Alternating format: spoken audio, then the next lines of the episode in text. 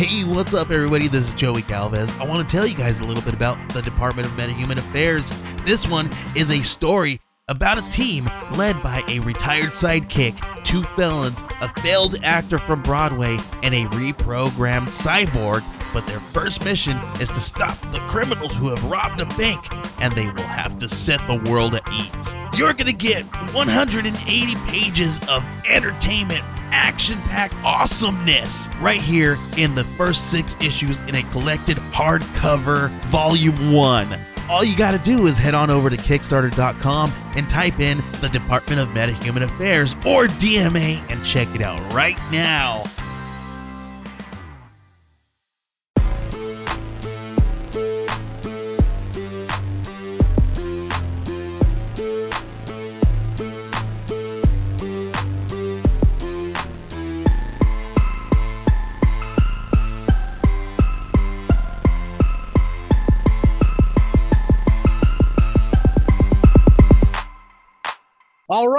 Buzz ladies and gentlemen, it's another episode of Blake's Buzz. And this time we've got a hot new Kickstarter crew on deck. We've got the creative minds behind Savage Wizard. Leslie Julian and Brian Flint are in the house. Uh, unfortunately, uh, Doug Wood could not make it but he is here in spirit as is always uh, throughout comic books twitter because that guy is just the one of the friendliest per- persons i've ever met um, here in spirit tonight uh, and then so the kickstarter is live folks and it's a hell of a pretty looking kickstarter if you go to the website, which everybody's been retweeting right now. It's just the, it's a hot topic on Twitter. Um, the the pages that they've kindly posted to their Kickstarter campaign page are just absolutely ridiculous. Uh, Brian, like, where did you come from, man? I have I googled you. I was thinking like you're like I'm I'm like man, what other comics has this guy done? Like, I got to check him out. And you're like you're just like you come out batting a thousand just out of nowhere, man. Like you are human. You look human, right? I, I think so. Yeah, I that. uh, yeah, I've I've been doing a lot more parenting than than uh, publishing work for the last couple years. Uh, but always, you know, trying to work on it and get better. Man, you're you're doing it like. if that's you getting better, then like it's you're doing something right. But that that's cool, man. It's uh, hopefully, uh, you know, I, I hear parenting's hard. My my buddy's got three kids. I haven't I haven't ventured down that w- weird road of life yet. Uh, but all power to you. Um, being a being a creative and a parent, man, that's a lot. Uh, and now now Leslie, uh, you are uh, you've got some cool comic book uh, backstories too. Uh, you were in Project Big Hype, and you had a really man like one of the more uh, I guess tormented tales of that um, Shonen Jump. One depressing story there, yeah. And you you've also got a piece in um uh, Off into the Sunset, right? That hasn't come out yet. That yeah, everybody, man, I'm so stoked that's coming soon. I'm really um, excited to share um, what me and Alex um, Schlitz and um, AJ Mason uh, put together. We had a nice little short on that. Yeah, I'm just I'm really pumped for that. Like I've been um I, I backed that day one. Uh just I just love westerns. Like I don't really like western I like new age western films like my dad always watches like the John Wayne stuff still, and I've I've tried to like experience that with him, and and, I just can't. I just I have a hard time getting into it. But I love like I love Western stories like Tombstone. I'm like that, you know, everybody loves Tombstone. Like, um, but yeah, I'm just uh, Western comics. I think are really cool, and I really like anthologies, man. It's it's very impressive uh, when you guys can do something in like six or seven pages. You know, in a regular comic, you get, you know, what, 20 to 30 ish, depending on who you publish with uh, you know, and then and then hopefully you know you get the second issue, right? So like you don't have to do everything in that you know 20 paid 22 pages. You grab our attention and then you know give us enough to want issue two. But these anthologies, man, you got to like you got to attach us to a character, attach us to a plot, and then take us somewhere in like six to eight pages if you're lucky, you know. Yeah. And like I dude, like and and you did that in Big Hype excellently. So like I'm I'm stoked for your Off into the Sunset, and I'm I'm so stoked for Savage Wizard, which is what we're supposed to be talking about, ladies and gentlemen. Thank you. No worries.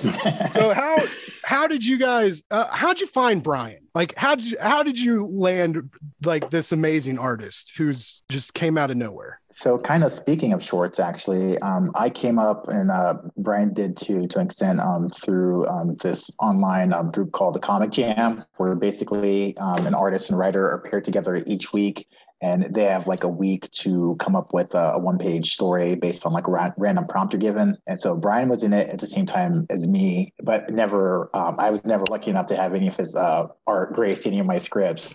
um, so I just kind of had him in the back of my head. I was always wishing that, oh man, I wish, you know, Brian could have uh, done my script, but we just never had the chance. And so um, when me and um, Doug um, finally had the script for um, Savage Wizard done, um, once we knew um, what the characters were going to look like and we knew more about the world, um, light bulb went off my head like oh my gosh like um, brian would be perfect for this. He had another story kuru which um, kind of looks a little bit similar although tonally it's, it's very different but um, it also had a lot of like half naked guys running around and stuff so just light bulb went off my head once i once i knew what we are going to be doing here with savage wizard. Very cool. Uh, brian are, are you um I, you can't help but see some nods to conan but as we'll talk about the plot a little bit what you guys have revealed you've there's like you know you're you're you're paying respect to it but you're very much doing your own thing. But i mean i read I, i've been getting into conan comics the last few months man. And i mean you're you look like a, a seasoned conan artist dude. Like i'm not trying to like kiss your ass too much dude. Your art is so hey. freaking good man. You are so talented. It's crazy. Hey man i really appreciate that um yeah, man. I got, I've always been kind of a fan of like the movies, and uh, I really like uh, you know James James Harren his run on Conan. Mm-hmm. If, if I'm thinking of the right guy, and uh, was it Becky Cloonan did Conan as well? You know, uh, those two runs were really really great. Um, I tried to stay a little bit away from them. Uh, what we are trying to do with this book is well, when I got the script, they gave me some reference material and like we kind of want the guys to look like this. And they were all like Samoan dudes and like African American dudes and honestly like i felt like you know that whole thing has been like underrepresented. And when i got the idea like oh we're gonna do like you know conan the barbarian but with like brown folks in it that shit was that that really excited me. You know what i mean? Like i'm a puerto rican dude you know and like i just you don't see a lot of people you know who look like the people that i normally see so I was I was pumped, and that that's actually what hooked me into doing this book. You know, as soon as I as soon as I saw the reference and I read the script, I was in. Nice. So the script's good. I loved it, man. no no pressure, but what do you really think? um. So what? The what kind of vibe are we going with? Like is it it because the it, it looks very you know action centric and and the the fluidity of the panels and the I, it looks like it's gonna flow it looks like it's gonna flow really well. It looks like a very like high paced narrative uh like one that i'm gonna have to when we get the you know when i get the comic after the campaign is and everything's printed like i'm gonna have to remind myself to like slow down and appreciate what's going on. Uh that's the one thing it aggravates me about it doesn't aggravate me aggravate me but like when i really get into something man i'm either I'm either reading through the word bubbles too quick to like get more of the art and turn the pages, or I'm like reading too quick and only kind of scanning the art. And then so like, you know, I end up having to read a comic like once, usually twice, uh, just to kind of, you know, like I'll be like, I gotta know what's happening. And then I go back and like actually pick up stuff and be more of a critical active reader i guess you could say. But like mm-hmm. is it i mean obviously we're we're playing around in the fantasy genre here. Well you guys are. I'm not I just added myself to your creative crew accidentally. But like you guys are playing around in the fantasy genre. Uh the action looks great but we're you know your your preview pages have shown us you know you know sword axe club fighting. And as the solicit leads us to believe you know he's this barbarian is going to have to get out of his comfort zone uh, and and play play within the the magical uh, the, the the mysticisms and and dark magics and other practices that he's not quite used to, which is so cool. Like, how do you how like where did that come from? Were you just like like Leslie, what what prompted this? How did it start? Like, did you have like a crazy dream? Uh, were you just like, I'm just bored with swords, and you were like, screw swords, man, Conan but magic. Like wizards don't have to be skinny little stick dudes anymore. kind of, it came out of wherever writer ideas come from. Um, pretty much, um, drugs. It happened, no, yeah, I know, right? Maybe. no, uh, pretty much. Uh, I was participating in a pitch Pitchvember, and uh, basically for pitch Pitchvember, you're supposed to come up with a, an idea a day. So it's kind of similar to um, Drawtober for artists, but you know, for writers, you're supposed to come up with like a log line a day. So uh, throughout uh, November, I was coming up with like a log line a day, and one of them was kind of this, just really quick, like, oh, what if um, a barbarian was forced to become a wizard idea? And um, Doug approached me wanting to co-write something. I was like, okay, I've never co-written anything, but we can give it a shot. So we're going back and forth with ideas, and nothing was really clicking. And then I, I kind of going through my notes. I'm like, oh, like how about this one about the barbarians? Like, oh my gosh, like yeah, like let's do that one. Like immediately, um, you know, that sparks some excitement with them. Like, okay, let's do this. So um, it was really fun to yeah have this imagery of this barbarian playing against type because um, the, the book itself doesn't have this image, but immediately when I thought it up, I'm yeah picturing like this big beefy barbarian guy in like a wizard's robe, like you know, looking really awkward. So you immediately get that comedy, and we are definitely leaning heavily into comedy as well as action here with the story. Nice. I think this um the the Conan trope of or like you know just the bar well look at barbaric with Vault you know like mm-hmm. it's it's it's action but it's it's got great art. It's also weird but it's it's like got some great one liners in it. So I mean mm-hmm. you guys like I, I, it works. Like i mean the, the the formula works. But i mean again like not trying to compare you to other books out right now because like i said your idea i feel is very fresh. Uh i haven't really seen it. You know barbaric he has his his witch accomplice you know and, and not he doesn't actually like do the magics himself you know? He just is cursed. Mm-hmm.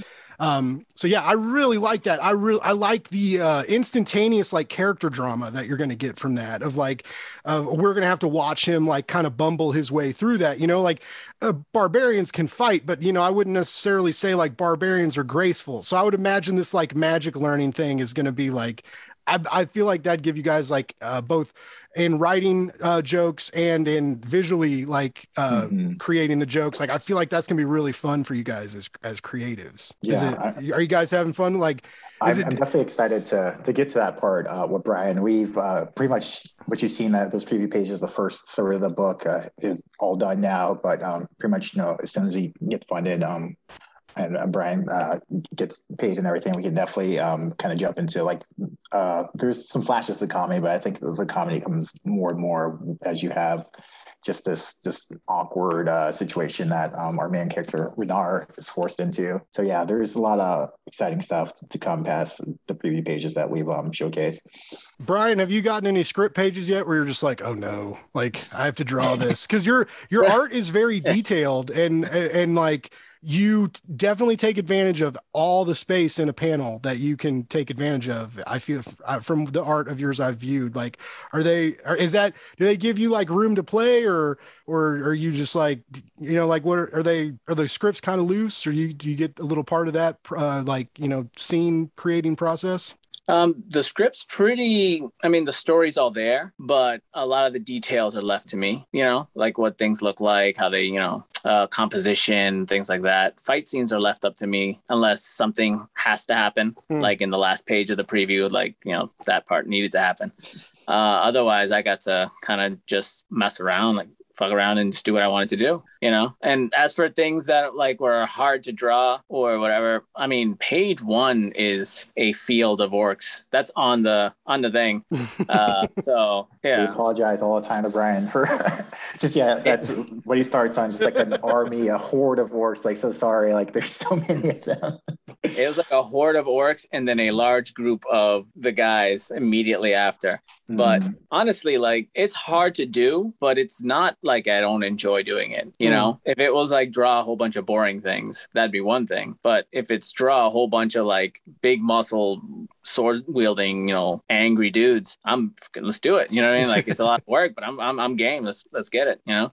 That's awesome. So so uh, uh, Leslie, when when you're writing a script, like so, this is you know one day, right? I have I would like to write a comic. I have an MFA background. I used to write short mm-hmm. stories. Um, now I just review comics and and talk to comic professionals and uh and and you know like I'm I've I feel like I'm learning, like talking to you guys about story. Like it's it's cool talking about how people make stories. Uh, I really geek out on that. I think my listeners, geek, more people keep listening, so I'm doing something sort of right, I Oh, guess. uh, but I mean, when when you're writing, so I the one of the intimidating parts of like comic scripting initially um, Mhm. is, and especially when you read like a really intense uh, script writer who's like getting like the minutia in there, you know, like oh, and in the corner, like there's this character, and you know, like the Mhm. exact number of cars on a street or something like that because some some people will take it there. Um but you know in my mind like i would like to i write really good dialogue. So like if i could write this is kind of happening this is what's said and then just like give that page to the artist and be like you think of the camera angle and like do it like i just i feel like that actually makes it seem possible you know and not like Yeah. not like you mm-hmm. have to be in control of everything. And so like are you what what do you prefer like when you're writing a story whether it's like or even like in an anthology when when your pages are so limited and maybe you do have to take a little more control? Like where's where's your sweet zone at? What do you like Um, my sweet zone, I've, I've learned, I mean, especially now that I've had a lot more trial and error and kind of have had more of a career arc, I would say, is that I've learned, um, I've definitely gotten away from controlling and being too controlling, but there has to be a balance. Like you can't just be like, all right, figure everything out yourself, you know? I am definitely in the middle. I, I think I'm also a, a more dialogue um, driven writer. Definitely want to get the important beats in there, but um, you know, for the most part, I'm not going to try to micromanage. Like there need to be 27 orcs here, and you know, I'm just like draw a bunch of them. That's enough. You know, like I, I- try to you know only get in the important details, and yeah, there definitely is, is a point where you're micromanaging or you're you're overloading the, the artist with too much information. You know, so kind of get the important stuff in there. You know, because I'm no Alan Moore. You know, I, I don't need. There's no reason I Yeah. need to write like a, a You're no Alan page Moore yet, worth of-. There's no reason I need to write like a page worth of, of stuff for like one panel. You know, like I I I think I'm a pretty uh in the in the middle in, when it, when it comes to my my process. I I'm not overly verbose, but I mean at the same time I'm I'm trying to give Brian something to work off of. You know. so how does that change when you're doing your anthology work Um, so for an anthology, I think yeah, maybe there is a, a bit more control that I, I will take there.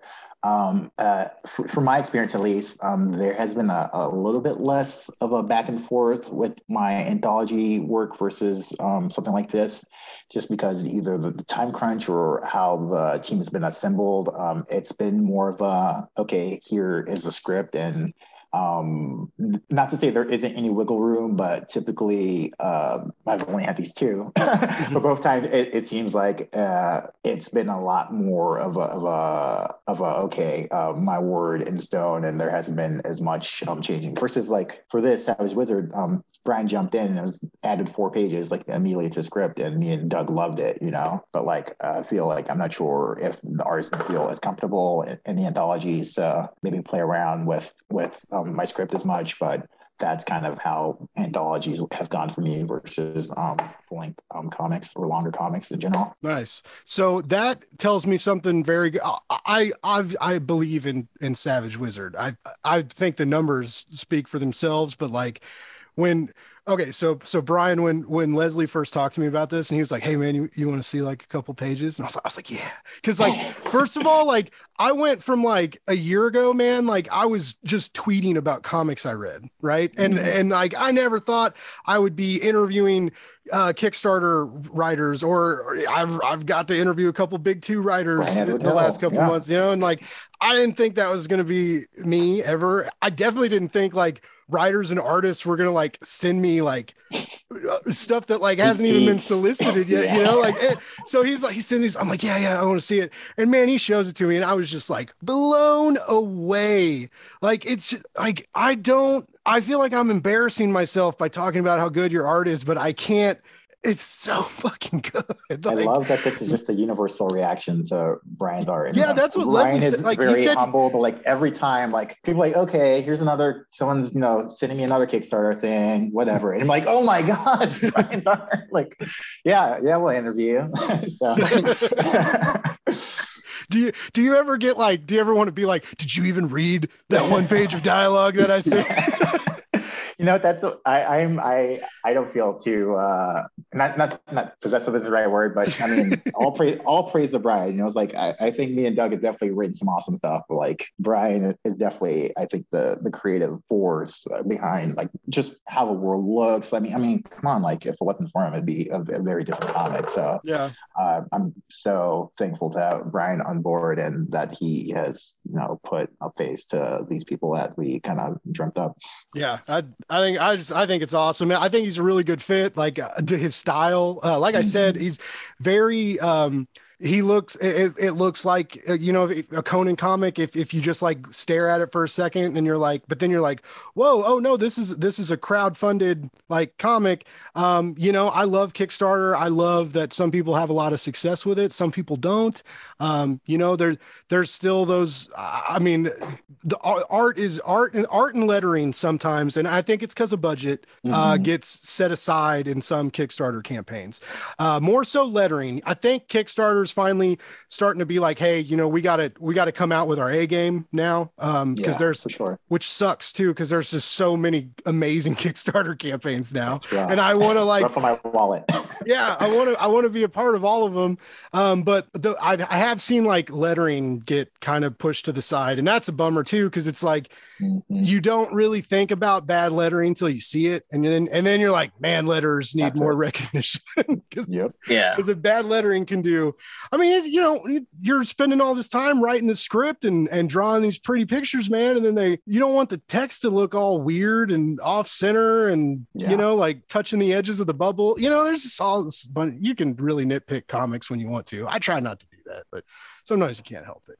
But anyways, you guys are at that upper echelon of Kickstarter uh fashion sexiness. You got the you got the uh you got the gorgeous the gorgeous pages uh you got your campaign page is, is really good. Like just every, you guys are very polished. Uh, you your whole team. The way you are um the way you're doing your own pr work you're hitting the podcast circuits you came on blake's buzz i don't want to like get too intense on myself, but every podcast I've covered has has won or gotten funded. It won. Yeah, all right. Hope we can but, keep so, yeah, I'm, going. Yeah, I'm basically like it's like make your comic, talk to Blake, get rich. That's it's kind of like the underpant gnome scheme on on South Park, but you know, I'm, I dig it. I'm I'm kidding, but like I I do I the Kickstarters that I've talked about, I have all gotten funded, but I don't think it's my because it's because I'm I know I, I don't taste. Yeah, I, I, guess I have good taste. Yeah, but um, but you're yeah you're so the campaign page looks good. The way your reward tiers are set up are really good. You've gotten some pinups, like all the smart Kickstarter stuff that people do. You guys took advantage of, um, and you know wrapped it up in your own personality and put it out there. And like I've said, man, in the last couple days, I know we all follow a lot of the same people on Twitter, but I mean, dude, everybody's like, all I keep seeing everybody's retweet of like, oh, I'm back Savage Wizard, I'm back Savage Wizard. And I'm just like, yes, because like I want it now. Like, this yeah. is, I, I, want you guys to succeed and stuff. And I, you guys seem like good dudes. And, and, you know, Leslie, we followed each other for a little while, and you know, you're. I just, you know, I like, I like who you are online. You know, you're not a jerk. You're, you're very supportive of other indie creatives and stuff. Uh, but so like I want you guys to succeed, but more I just want this comic. I want it in my hands. I get that. I want to open the pages. I want to read it. I want to be like, oh man. And then like I want to get like I want to get that fire when you like I need issue two, you know, and like that's one one of the bad things and good things about Kickstarter is mm-hmm. when it really hits and you're like, oh, this is great. And then, you know, with comics, you got to wait a month, month and a half, sometimes two with a delay. That's the issue with Kickstarter is, you know, issue two sometimes takes a little bit. Mm-hmm. But on that note, everything goes well, no hiccups, funding happens, well received, all that good stuff. Like what what kind of uh, duration are you guys thinking about taking this? Like number have you even have you thought about like a first arc or like beyond yeah. that? So we've uh, at least thought about the first arc. We have like a four issue miniseries plan. We don't want to get too far ahead of ourselves but you know this is definitely um, meant to be told as, as, a complete story. So we have a um, four issue arc that we have planned. Um, fingers crossed if people are into this enough if they're not, fuck them. yeah, that's what I, like. yeah. Exactly. No, I, I feel like people are definitely gonna be in like they I they gotta be man. There's I don't know like like I said like you guys are putting this out at a good time where um I mean uh Well, Marvel's kind of their um, Conan run is is I mean it, I don't want to say dying off because they're going to bring it back, but like Zeb's ending or or uh, who's ever So, damn yeah. Zub, right? Yeah. I, always- good. I get him and Zeb had it. Wells confused Ah. every day of my life. Like I, I well, all, I hope I never. I would love to interview one of them, but I will call them the wrong name Right. in the interview. Like I know I'll make a fool of myself. I'll be like, oh yeah, we're talking Hellions, and oh nope, I said the. yep. um, but you know, like they're that's like taking a break or something. Uh, Mm. so Conan's taking a break. Okay. Barbaric is not coming back until next year. So like, Mm. where are we gonna get where are we gonna get our barbarian people's barbarians? hearts, hopefully. Yeah, man. Yeah. You're you're you're like, oh, you guys need that fix. You need that muscly sword swinging dark magic fantasy fix. You so. chop that up on a tray and you hand it out at the party, man. You guys, it's like the absolute perfect time. So I think I think you got that going for you. Um, I, I you're you're uh, I mean, well, Doug, you know, Doug's land, Doug landed the source point deal. You got that going for you. You know, the good news for your co-writer.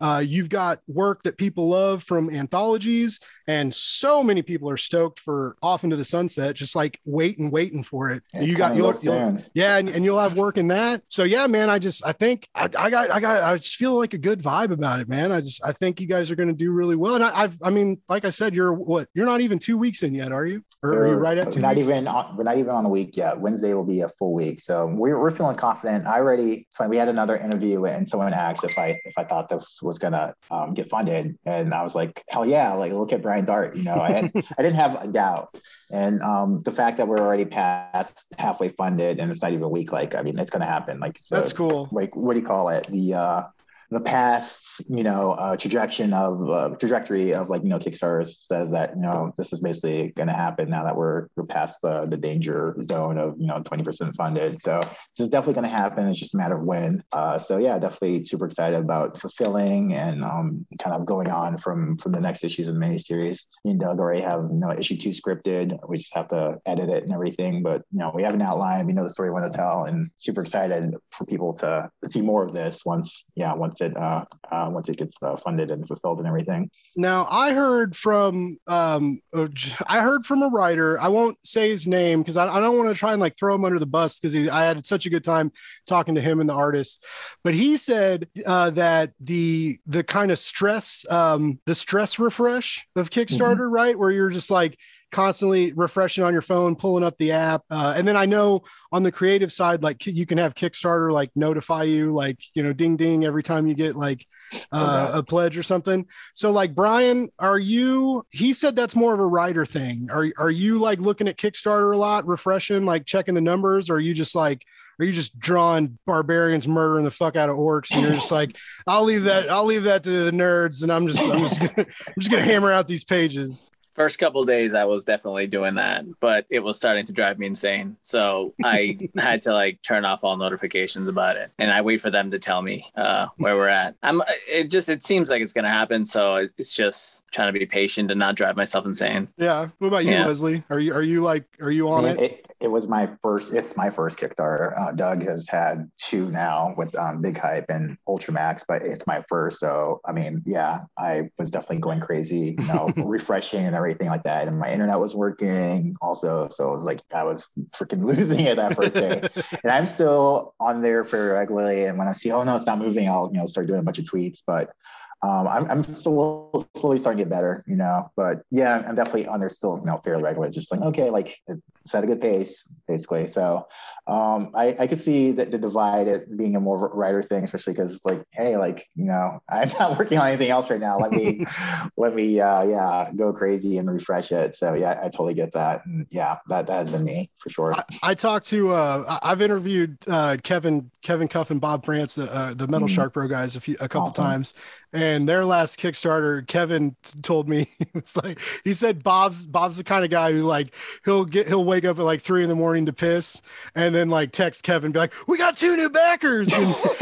And, and Kevin's like Kevin's like I turn that shit off man. Like I don't even want to know. I I just want to like do some interviews and talk about it and and then hopefully it happens. And yeah so he's it seems to be like there's no like middle ground. It's You like know as as a right. you're either like obsessively like just staring at your phone all day which i mean we all do anyway. Basically Sure. that's one of the bad things is like you have that on your phone so you could very easily just like get lost in it like a weird tiktok spiral of nothingness and then four hours later it's like three o'clock in the morning you're like what happened? I had things to do um but it's yeah so it's either like people just don't touch it and like don't care which kind of seems like should care a little at least a little bit but it's like it's like total separatists or just way too involved with kickstarter there's no like healthy middle ground it's kind of funny It probably helps like when you when I, when you have a team too. So it's like at least you have other people can tell you kind of what, what's happening. yeah And so yeah, I get that. But yeah, luckily I don't have any notifications, or I'd really be going crazy. I, I can't do that. That'd be too much for me.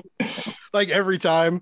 Uh, i heard i heard one of the like uh someone someone was uh, just talking on twitter. I can't remember what campaign it was but they mentioned Mhm. how like people would uh, like people would back out and then other people would pledge. And so like Mm, your your campaign is doing stuff but the money Uh-uh. number isn't changing at all. And so it's just like it's so funny like well i say funny but you guys are like it's not fucking funny.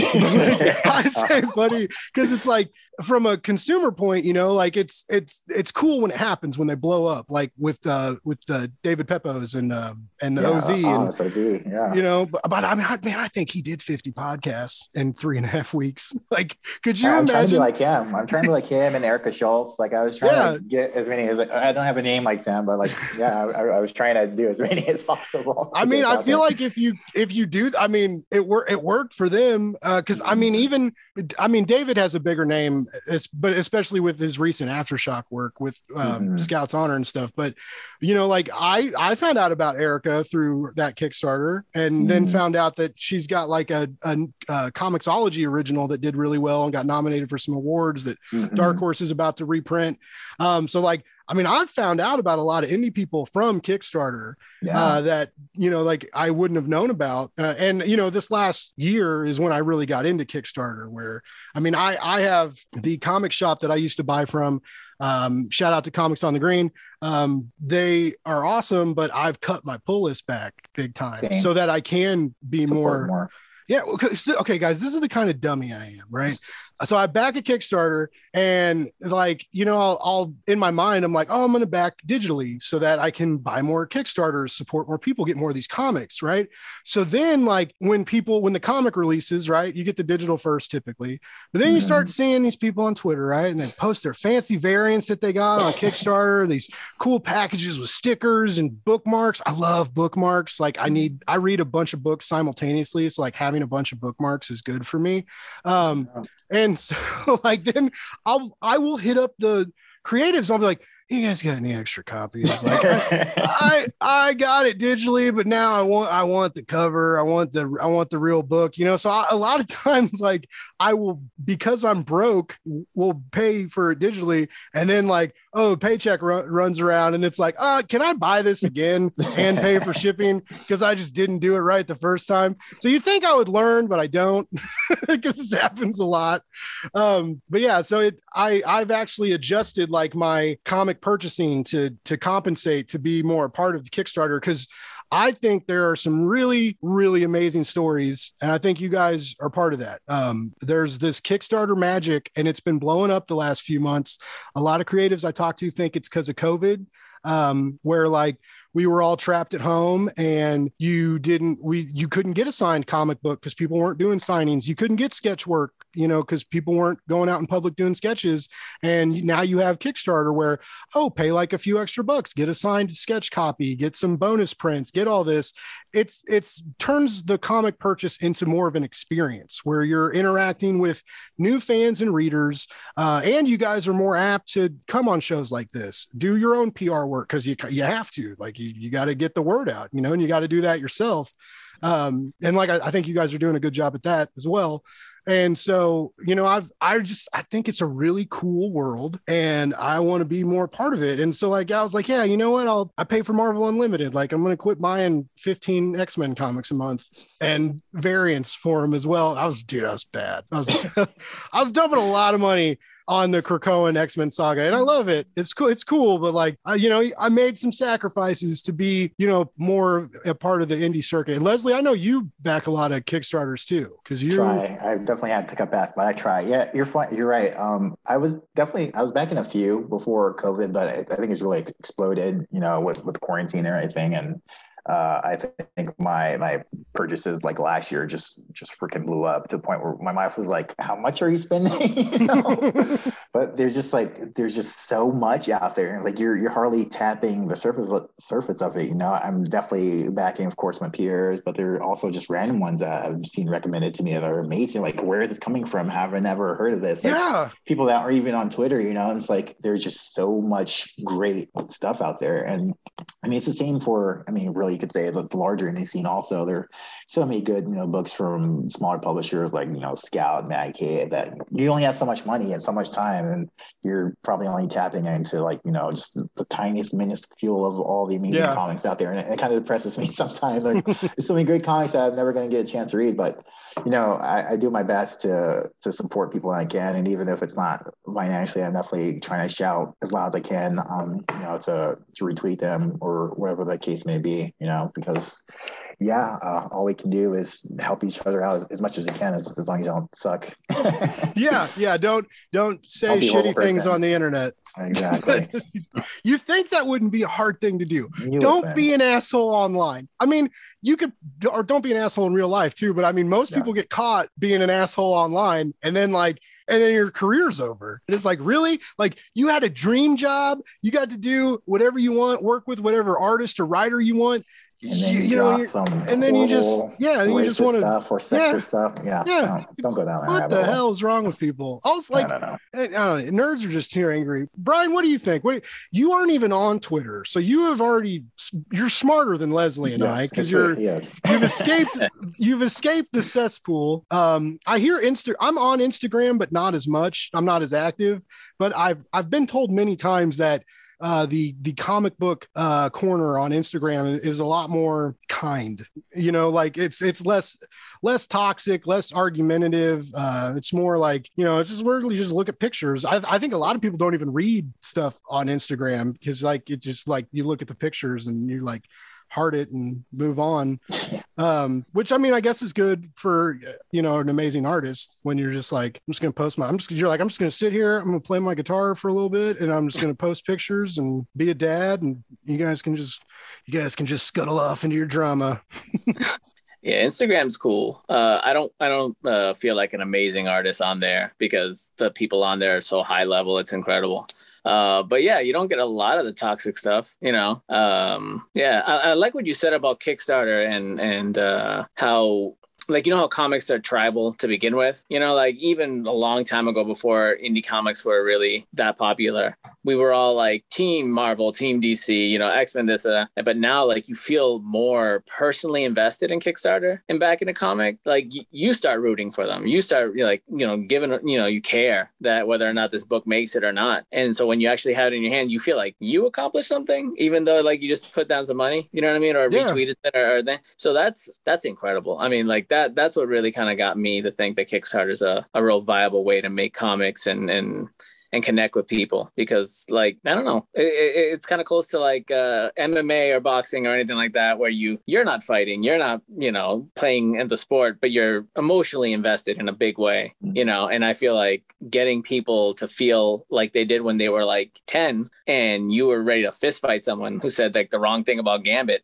like you know what i mean like that that that's how kickstarter like makes you feel sometimes you know mm-hmm. if you mm. see a shitty post they feel like they're saying something about you you because you're yeah. backing, you know? Yeah, that I I totally get that. So this is I you kind of just made me realize why I love Kickstarter so much. So when I was in first grade, you you could buy X-Men comics at the gas station, right? Like uh 7-Eleven, the grocery stores sold them on on the racks and it was really you know, we had comic book shops, but like my dad didn't take me to my first comic book shop until a couple years after I was making him buy me grocery store comics. Um, but I that was like when I was a kid, that was the time like the Jim Lee, Chris Claremont X-Men was coming out that like everybody had with the gatefold cover that I think Jim Lee just sold that original art for like millions and millions of dollars or something. Um, Oh. like good, good for him. I think he donated the money, but it definitely sold for like uh, just I, I made a joke to my buddy. I was like, just imagine having the kind of disposable income where you could buy something like that, let alone owning this amazing art, but just the the totally different life and world experience you would have just to be like, yeah, I'm gonna buy this original comic art for like three and a half million dollars. I got it. It's cool. Yeah. Um, but so uh, my buddies and I, we were obsessed. You know, we had the X Men cartoon, we had these X Men comics, we were all about it. And, you know, we got this bright, my buddy could kind of draw. And so we were going to make our own X Men comic and didn't color it, just, you know, pencils and inks and, and, really terrible lettering because we were in grade school and couldn't write for shit. And we made this like terrible x-men comic that was like copied art from like the x-men cartoon or like pages cool pages from a comic. And we were gonna like leave it at 7-eleven next to like the other x-men comics and be like yeah and then, then they'll buy ours and, and they'll be like oh this is so good then marvel will be like oh we got to hire these these young boys to, to write the x-men. It was a it was a clear cut plan. Like we had it all planned out we all the answers. And i kind of feel like i think that's why i'm tied to kickstarters because it, it makes me feel like i'm part of the team. Like Mhm. uh especially now with the blog and stuff where like I, I do the interviews and i do the write-ups and stuff. And it's like you know i just kind of like selfishly put myself as a part of it and and believe that You're a six man. I mean, with the press, I mean, seriously, it's it's a lot and it helps. I mean, small teams. I mean, anyone really, but like you know, it's just really instrumental part of getting the word out there. So I mean, that stuff is huge when when you can get your voice past your own bubble and it can you know go further and further. Like you know, that's the reason like out here doing so many podcasts is yeah, I have like my circle of people that usually retweet me, but if I can get even one new person that has never heard of me before, I mean, that's that's huge. That's you know monumental. So I appreciate you know your your blog, your podcast, and others like it. You know because they do a, a tremendous amount of work, and very grateful um, for what you guys do. so i appreciate i just i just i always you know I, I just always think it's like the, the artist and the writer, you know, and like and the letters and the colors and every, everybody involved. But like it's I, I told someone a long time ago that I never wanted to podcast and I never really wanted to do any of this because I, I said that I was like I was like no one gives a shit what I have to say and and this guy was like you're dumb he was like look at your Twitter following it's like gets bigger you know every month and like people retweet you all the time and he was like obviously people like what you have to say and I was like "Hmm." now like now it's like podcasting is like taking over uh, not like my life but it, i mean it's it's you know like you got to do an episode every week. You got to edit a little bit. You got to set up the interviews and stuff. It's just it's still new. It's only like you know i've only been doing the the i've done other people's podcasts but like my own show for like you know a couple months now you guys will be uh episode 11 just we just got What? to 10 Oh episodes gosh. yeah That so was like i'm so i'm a baby guys i'm a little i'm a little podcast baby That's crazy, dude. You seem like a natural. That's great. believe it. You- Yeah. I worked in a 11 bar for a long time, so I'm really good at talking to people because I, I used to have to be nice to people because they would give me money. Now I'm nice to people and they give me comics. So it's like, eh, Yeah. there's a- but I, I appreciate that. Thank you. I, I thought the same thing earlier when you said you were like, yeah, I'm on Instagram, but I'm not a great artist. I'm like, bullshit, sir. like seriously, man. Like I, like I said, I was legit shocked when I tried to like pull up past comics you've written and, and there wasn't much there because I you just seemed you seem like a very seasoned and polished artist. Uh, like uh, in that you've done a lot of work. Now you've both mentioned that you you kind of do these like oh like the the novella November or whatever they call it or like the the writer December. challenge stuff and and the mm-hmm. and the art challenge months and that's kind of how you guys met each other. It was on a I, I, I talk too much with my hands. Um, you guys uh, kind of met each other on on a website that was doing that. Like, are, so are you going to do um, what is it? October's a big one for the artists, right? Yeah, Inktober. let's try it. October, yeah. Mhm. So are you gonna are you gonna? Because I'm about to follow you on Instagram. like well, as soon as as soon as we get done here, I'm gonna I'm gonna hit you up because I, I asked Leslie earlier. I was like, "Is he on Twitter? I can't find him." And he was like, "No, he's on Insta." I was He's, like, "Oh, he's okay, smart for Twitter. Like I said, he, he's getting all the work done by not being on Twitter. yeah, I'm that's true." old for it. I, I, I don't know how to start. Like, how do you start? At least on Facebook, you can invite your friends and family. Like on Twitter, I have no idea how you start. I feel like you're just talking to yourself or replying to people. Yeah. I- is the trick? Is that what you Yeah. do? You are. Dude, I uh, Blake's Buzz is Blake's Buzz was because I talked to myself for many years. just gotta be confident talking to yourself out loud. And yeah, man. Uh, like I was just like, I would read comic books and like tweet to nobody and be like, this was a really cool comic. And then other people would be like, oh, I read that too. And then like I made these like nerd friends on Twitter. And then then yeah. And then and then you hmm. like go into the dark places of Twitter and you're like, no, I don't want to be there. And then the comics Twitter. and what I really don't get is like I have to like mute and unfollow some people sometimes. It's not as bad now that I work from home, but like I'm, you know, porn is porn is great for like many things and many people, but like when you're just randomly scrolling and you're in an office and then like full blown penetration just out of oh, nowhere, oh, like, like, like, people, people retweet that, like I would, I, that, would just, that would just embarrass me. Like, like oh, what was what was Blake doing? like, oh, three o'clock in the afternoon. yeah, or like like breakfast hours. Like, yeah, I sat down with my bowl of cereal and orange juice, and oh, you guys need to see this. But anyway, yeah. So that's like a whole other area, and that was even man, that was before like OnlyFans and stuff took off. That was just like wow. people just sharing random scenes. like, so, yeah. So yeah, anyway, Twitter gets weird, man. But it's also like it's really good for networking. Uh, but I imagine uh, Instagram as an artist is equally equally uh you know good for networking and stuff and there's like all the different like there's like a million different like deviant arts. I just age myself, right? Because like deviant art isn't even like that cool anymore. There's like a million other things. I was on there for a while. I don't know. I, I hear it's really good for for for networking and stuff like that. But I'm I'm a dinosaur. Like I'm almost forty, dude. I, I don't fucking know how any of that. I put it out there, and if I get thirty likes, I'm pumped. So that, yeah. that's about as good as I get. 30's a good number, man. Like that's a that's a. You, I always it's imagine only like be going up now that people are gonna be finding out about Brian. Those oh, numbers are going up. yeah, I I feel like once people start seeing more of your artwork, uh, especially with this Kickstarter. And like I said, like both Leslie and Doug, like are just notorious. Like people like them, and the people that like they have a lot of like creative friends that like are really supportive and also in the Kickstarter scene. Uh, and they're all backing your book and and raving about it uh, and and you know talking about it. And so like, yeah, man, I I've I don't know how you're you're kind of like people aren't talking about you more, but I feel like you're in a good place to where like. I mean, if you don't start getting a lot of work from this, like I'm, I'll shut down the blog. Like, fuck everybody. Thank you. Like that's stupid. like, things are brewing. I'm slowly building up towards things. So yeah, hopefully next year is, it's going to be even brighter. But yeah, things are definitely building in, in the right direction. Yeah, keep keep Brian in your pocket, man. Like, get, like is there is there like a Kickstarter retainer? Can is this can we is this going to be well, the first like over, contractual Kickstarter? If we get over enough, I'm hoping we can at least partially fund you know number two. So that would yeah. definitely helps us to yeah keep the momentum going.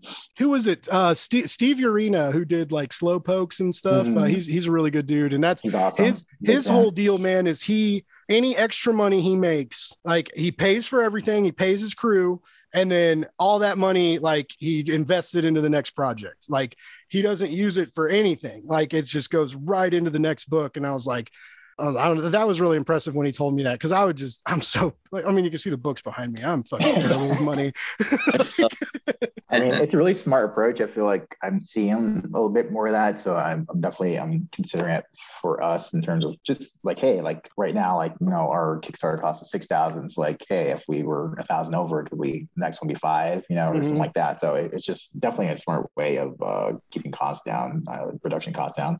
How, um, I mean, having, having Doug help you a little bit, I think, you know, mm-hmm. helped it a little bit, but like, like you said, this is your your first Kickstarter. This is your baby, right? Like it's your, mm-hmm. you know, well, it's all your guys' baby, but like yeah. it's you know, this is your your first Kickstarter campaign that you've been a part of, where it was like you're the creator, you're not you're not in an anthology that someone else is kind of you know publishing. So like, mm-hmm. is that just like wildly? It's just intensely stressful. Like, because I just I feel like it's I feel like it's both really rewarding, but also like sort of ter- like like are you yeah, kind of terrified some days? for sure. I mean, it was mostly the first day. Like my stomach was in knots. Like the first day, like I was just like miserable the first day, but definitely a lot better now. Um, I think probably as we get closer to the end, they'll probably be that way again. Uh, I I mean, yeah, I think it's gonna be super rewarding to like hold you know the physical book, book in my hand. I, I definitely have some books of mine that I printed, but they're they're all short, so this will be like my first full length. So I'm super excited, you know, to hold my hand also for however many people end up, you know, back in this thing for those people to also be reading it digitally or holding your hand. I'm super just pumped for so many more people who haven't read my work to and, and Doug's work also to, to check it out. So yeah, it's a like I said, it's both. It's uh it's terrifying and exhilarating at the same time. I could, I should start doing that. Like try and interview people like the first week of their Kickstarter and just fuck with them the whole time. like I'll be the one refreshing on on like the feed, oh. and I'll be like, I'll be like, oh, your your price went down. I'm just kidding. Somehow you've lost ten percent. yeah, I was like, I was like, guys, I haven't even posted this episode. You just like lost a fifty dollar bag or whatever. um, what what about you, uh, Brian? Like, uh, this is, I mean, I, this is, I feel like this is a pretty big deal for you too. Like, you're uh like i like like leslie said like he's been sending these pages out. It's it's universal. Like you've impressed us all. We you know we're we're ready for to see more of your stuff to see you know you know more of your your pages. I, i'm imagining there's going to be a really cool splash page somewhere uh that that like i'm just like I'm I'm stoked to see like what you can do. Like, is it like I'm same for you? Like little little intimidating, but also a little exciting, or or like you I guess you're you got the you got the kiddo to like kind of distract you a little bit too. Like, does that? I got four kiddos. Four. oh man, you haven't even you haven't yeah. even been on the internet. How'd you find time to do this fucking interview? yeah, yeah, that, that's why social media and all that because every second that's not raising kids is is drawing. Um, yeah, Wait, what was the question again? I got distracted. yeah, uh, well, a better question. What do the kiddos think of of dad being being an awesome comic book artist? Like my dad was a bartender and, a, and an exterminator when I was a kid.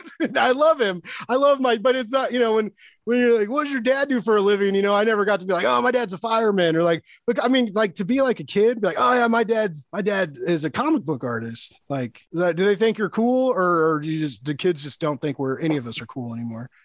One of my kids thinks it's kind of cool, um, because she's been she's my oldest one, and she's been kind of watching me do this from the beginning. Oh, cool. Um, and also an exterminator dad seems like the fucking coolest job ever. I'd want to go with my dad to watch him like I did. He okay.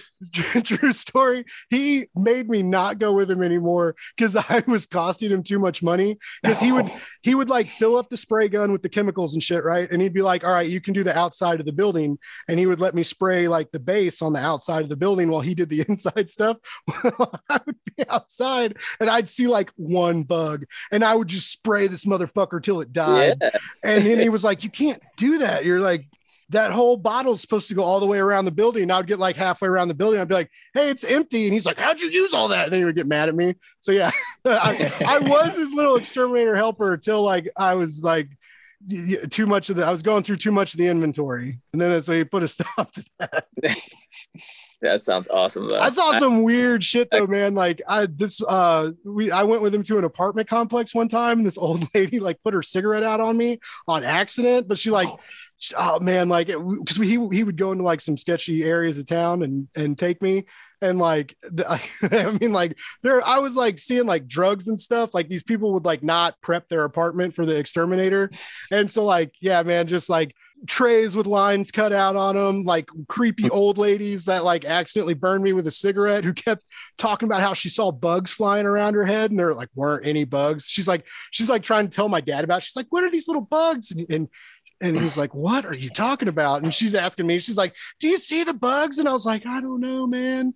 Are the so, bugs yeah. in the room right now? Yeah. Like, like, like, those, those like jokes people make where they're like, There's spiders on me. I saw those fucking people as a kid, man. And I did at the time, I just thought they were weird, you know. Then I got older, and found out that like they were living a whole different world.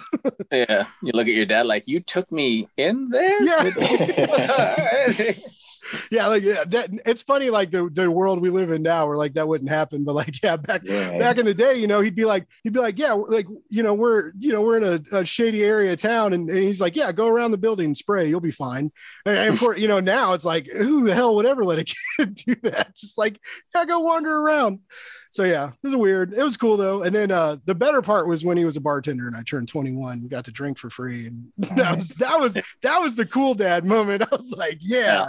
yeah. so, but yeah, he's he's uh he's I love my dad. He's he's a good dude. He's he's real supportive of the podcast and stuff. And I think he would listen to it if he could figure out how, because uh, he's not super great at the at the computer. Um, but he, I, I know some of my family listens to this, and I'm always like, man, some of them may know what comic books are, but they definitely don't know what Kickstarter is. Like, and I'm like, what? Like, you're you're like listening to these interviews. They got to just be like, what the hell is okay? Like, I don't know. you gotta love those supportive family members who like don't really mm. understand what you do, but they love you, so they're just kind of they're like, well, you know, he's doing his best. It sounds like he's doing really good. You know? yeah, like, yeah. It's until like they start like uh someone's like, oh, is he like what kind of money does he make for doing that? Oh no, he just like does it. does it goodness of heart. I'm like, yeah, I'm like, yeah, I, I, it's not, I have a job, like I have a day job, family. So it's like, it's not like I'm just like living in a garage, you know, for free and podcasting, which I mean, I, it, it, that also happens, but I do have a job. well, yeah, anyway, yeah. So uh, enough about Blake's family. Like I keep see, this is what is I'm bad about. I will. uh I talk too much sometimes in interviews. I I have to remember that like it's about you guys. It's not about me. Uh, and it's about Savage Wizard. So, how did this title? The t- okay, in a, in a in a world where every title is a giant fragment sentence. and you guys come out with a real strong two word title, which I'm so glad. I, I, love a lot of those comics with really long titles, but like it's a new trend. And I'm like, can trend. we stop? It's taking me back to like emo days. And I kind of love it. But yeah, I haven't had any of those emo titles yet. did, did, you, did you, uh, when you were thinking of a title, was it like really, was it like, no, the, never. the Dark Wizard from the plains of. like, well, this is an introductory paragraph, actually, not actually, a title. Blake, maybe maybe I'll I'll change that up. Actually, it's kind of nice. mid mid campaign, change yeah. the title. Never actually, been done before. it's like, where's the thing back? What's this new weird thing? so how did uh, I mean? It's so it's so simple, but it works, and it's super metal. Like uh, it's so like it's so it's just badass. And, yeah, I just like how blunt and simple it was. Like it was, yeah, we had this barbarian guy, a barbarian, and we're thinking, you know, synonyms and boom, savage, and then it's like wizard. I don't, I, I can't remember. There, there was like a slow, like where we slowly kind of got there. It didn't take that long, but it's like this is perfect because it's, it's a very simple play on words because yes, he's a savage wizard, but also he is the savage, and then um, he has someone that um, pops up later, his his kind of mentor, and she's a wizard. So it's like, oh, like I feel like I'm kind of clever. He's a savage, he's a wizard, but also he is the savage wizard. So that's basically how all came together. But yeah, just like how how simple and effective it was, and yeah, it just it sticks out in your head. It just sounds cool, doesn't it? Like savage wizard. Yeah, Brian, when, metal oh, album. Sorry. No, no, that's what it just it sounds like a metal album title. Yeah, yeah. a concept album as a, as a, stretch goal. I saw I saw Brian, Brian had a guitar at the beginning of the interview. Like I've like are we like can you are you can you shred like no, you... not more. I used to be a long time ago. Now I learn. I think I'm learning a Lady Gaga song to impress my daughters. Like nice. that's what I do with it now. you are a fucking awesome cool dad. dad. That yes, is such like is you really just cool. played the dad card of dad cards. Like you just stole everyone's fucking heart. Like you just you just won this interview. People are gonna listen to this interview and they're gonna be like, "That's that's the dream. That's the that's the guy." That's the dad oh. of dads. it's a lot of fun to have kids. I mean, it's not for everybody, but it, it they're a trip for the most part. No, that's uh, every. I don't like my like. I'm the last of my friends, so like I'm like that mutant that isn't married or has kids yet, and so like I'm like the, this single guy at the dinner parties, and like, but I like to cook, so they all have to deal with my shit because I cook the I cook the food and they come and eat. But I'm like, you know, it's just like it's it's different, and I love my friends' kids, and and I love you know my my friends and their my friends friends have cool spouses and, and significant others and stuff. But yeah, I'm just like, I don't know. Some, I don't know if I did something wrong or right, but yeah, I'm just like that, that single guy. And everybody's like, oh yeah, like school started this week. And then we went school shopping and my buddy's like, yeah, me and the wife hit this bike trail. And I'm like, oh yeah, like this dude sent me this comic and it was really cool. And we talked about it on the internet over Zoom. so yeah, but they they enter, they're like, oh no, that's cool. Like I sometimes I feel like my friends are like, we'll hang that on the refrigerator, Blake, no. and I'm, I'm like, oh thanks guys. yeah, well, I'm the guy who will like be like, yo, tell me all the cool shit you got to do because you're single and don't have. and I want to live vicarious. Like I, my brother-in-law is 25, and he'll tell me, "Oh, we went from bar to bar to bar," and I was like, "Tell me more. Like, was it like really like people were cursing and stuff, and like, you know, like yeah, you stayed up past midnight, right? Like, oh my god, it's amazing. yeah. Yeah, so true. I yeah, I am also very removed from that life. I have just the one kid, but yeah, I'm staying living my vicariously through others. Well, thanks for making me feel cool, guys. you are cool. Yeah, you are cool. Cool as fuck. Uh, I, I many appreciations. Um, but so all right, so um, when what I was going to talk about before we before you just distracted me with Lady Gaga threw me off my game as as happens when you talk about the the queen. But um so when they approached you about this like what what click cuz okay so obviously man you, you've got some kids your life is busy and you know like what made you be like yes I'm going to sacrifice the minutia of free time to draw your comic book leslie? Like what what did he say uh, or was it like money? Or was like did he just did he just drop stacks of cash? Like or like no just, but i mean like did he send you the script or did he kind of give you an idea? Like what what made you like be like yeah this is for me. I'm jumping on it yeah, um, it was really the the script he gave me in the beginning was I read most of it and I was like, this is rad. You know, like I like this, but I don't know if it's for me because I'm more of a horror guy. Like my books before uh, this were more horror based and and you know that's really what I gravitated towards. Um, but when they showed me the reference art and it all kind of clicked and went together, and then he's like, "Oh, this is there's a humor element to this as well," and I really dig that. And when I read the script, they were it was all about kind of uh, without trying to sound too pretentious and make you know this book about big muscly guys like clubbing orcs over the head and, and all that great stuff. It's like a book about like we have our identities, you know, like what, how we see ourselves and who we are. Like I'm a, I'm a comic book artist, and that kind of says about something about who I am. You know, you're a podcaster that tells people something about who you are. And if that changes all of a sudden, if for some reason my right hand, you know, is missing and I can't draw anymore and I can't do all the things that like make up who I am, that's a that's a crazy struggle. You know what I mean? And and it's kind of something that I I feel like I went through when I had my kids, and I feel like I go through it every once every couple years where I'm like, I don't think this is serving me anymore. This this part of who I am, and when you remove it, then finding the new thing is like a painful process. Like it, it I don't know how to put it, but it, it, it's it's hard to find new things to make up who you are when you have to shed uh, you know, part of it. Does that make any sense? Yeah. yeah, but, like so you you really found yourself in the protagonist of like his whole way of life and you know his his his easy days of murdering are just forever changed.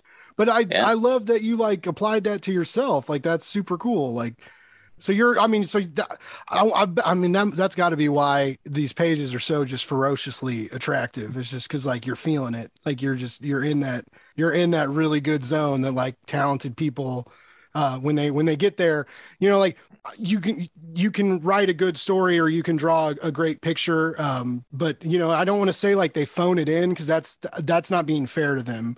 Um, but they're just not as passionate about some projects and you can kind of see that reflected when you read the book or see the art. Um, whereas like and this is another reason why I love Kickstarters because that passion is so much more intense. I feel like a lot of times um, because you guys are so hungry and thirsty for it and you're fighting for it and you're campaigning for it you know? Uh, that's one of the things i love about kickstarter. So to that makes me even more excited for this book. Like you guys are like attached to these characters like that. Because you know what makes great stories guys is like yes we need great art. We need we need great plot you know? We need good dialogue but we need really good characters that that we that whether it's the creators or the people that you're wanting to read the book attach themselves to. And if that's happening to you, like drawing the pictures, man, like your audience is going to see and feel that like a hundred percent. Like I, I, I'm not talking out of my ass. Like I totally believe like passion is a very important thing in the creative process. And a lot of people, especially when you start making a lot of money or you start getting a lot of gigs, that passion can dwindle off. Or, you know, you you know, sometimes you, sometimes you take the money, sometimes you take the Substack cash, you know, but like, is it going to be the same, you know, or is it going to be the same content or, you know, it's something to think about. And that's what's cool. I think that's another deal that's that's cool about uh, this comic is how passionate you all are about it. Yeah, for sure. I mean, like, and not every day do you feel like drawing or do you feel like working or, you know, some days you, you, you feel like shit and you don't want to do it. But if you're into it and like it's what you're into doing, then once you get over the, you know, what's the word? Um, is inertia the right word? You know, to get your ass moving to Yeah. like, you know, start Yeah. fucking do what you got to do Mhm. you fall into the groove. You know what I mean? You, and and yeah, if you're if you're working on a project that you hate and and it doesn't kind of like speak to who you are, that becomes almost not. You can do it. You can go through the motions, but it becomes impossible to kind of get into that flow state. As you know, lame as that sounds, to to fall into it. You know, and and to just kind of separate yourself from doing a job and more like pulling something out of the ether and putting it into the real world. Do you know what I mean? Yeah, totally. Yep.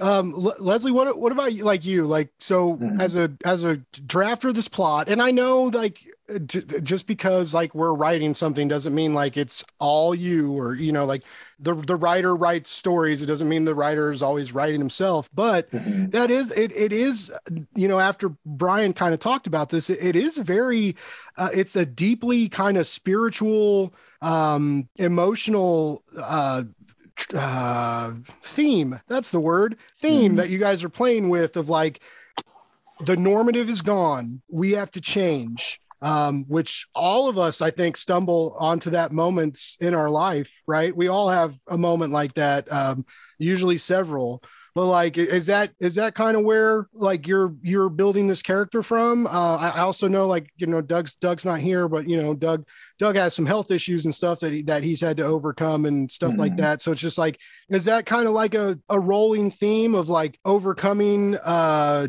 doubt and change and and the the lemons that life throws at you you know and you know not just making lemonade but making magic you know uh I mean, is are you kind of like utilizing past experience of that, or is it just kind of are you just like are you just like fantasy and and awesome awesome nerdy stuff like the rest of us? Like, I mean, I, I think I definitely have gone through some some stuff now that you bring it up that kind of echoes that to to a lesser extent. Um, um, yeah, this is a story about having to pick yourself up, you know, kind of like the worst time of your, life and figure your crap out, out and not having not having a choice, but also maybe at least getting some help along that way, even if you don't know what, what the hell you're doing. So I, I kind of joke uh, at the beginning of the Kickstarter. I think it says, "Yeah, this is a story that chronicles uh, the cost of change, empathy, and repeatedly stabbing your your enemies." Um, so yeah, it, it is about um, changing and evolving and um, understanding yourself and also your world and um, the people around you. Is it hard with a deeper uh, when you when you think about it under this light, right? Of Mhm. like you know emotional evolution, character evolution. Is it hard to to bring the funny, or is it easier?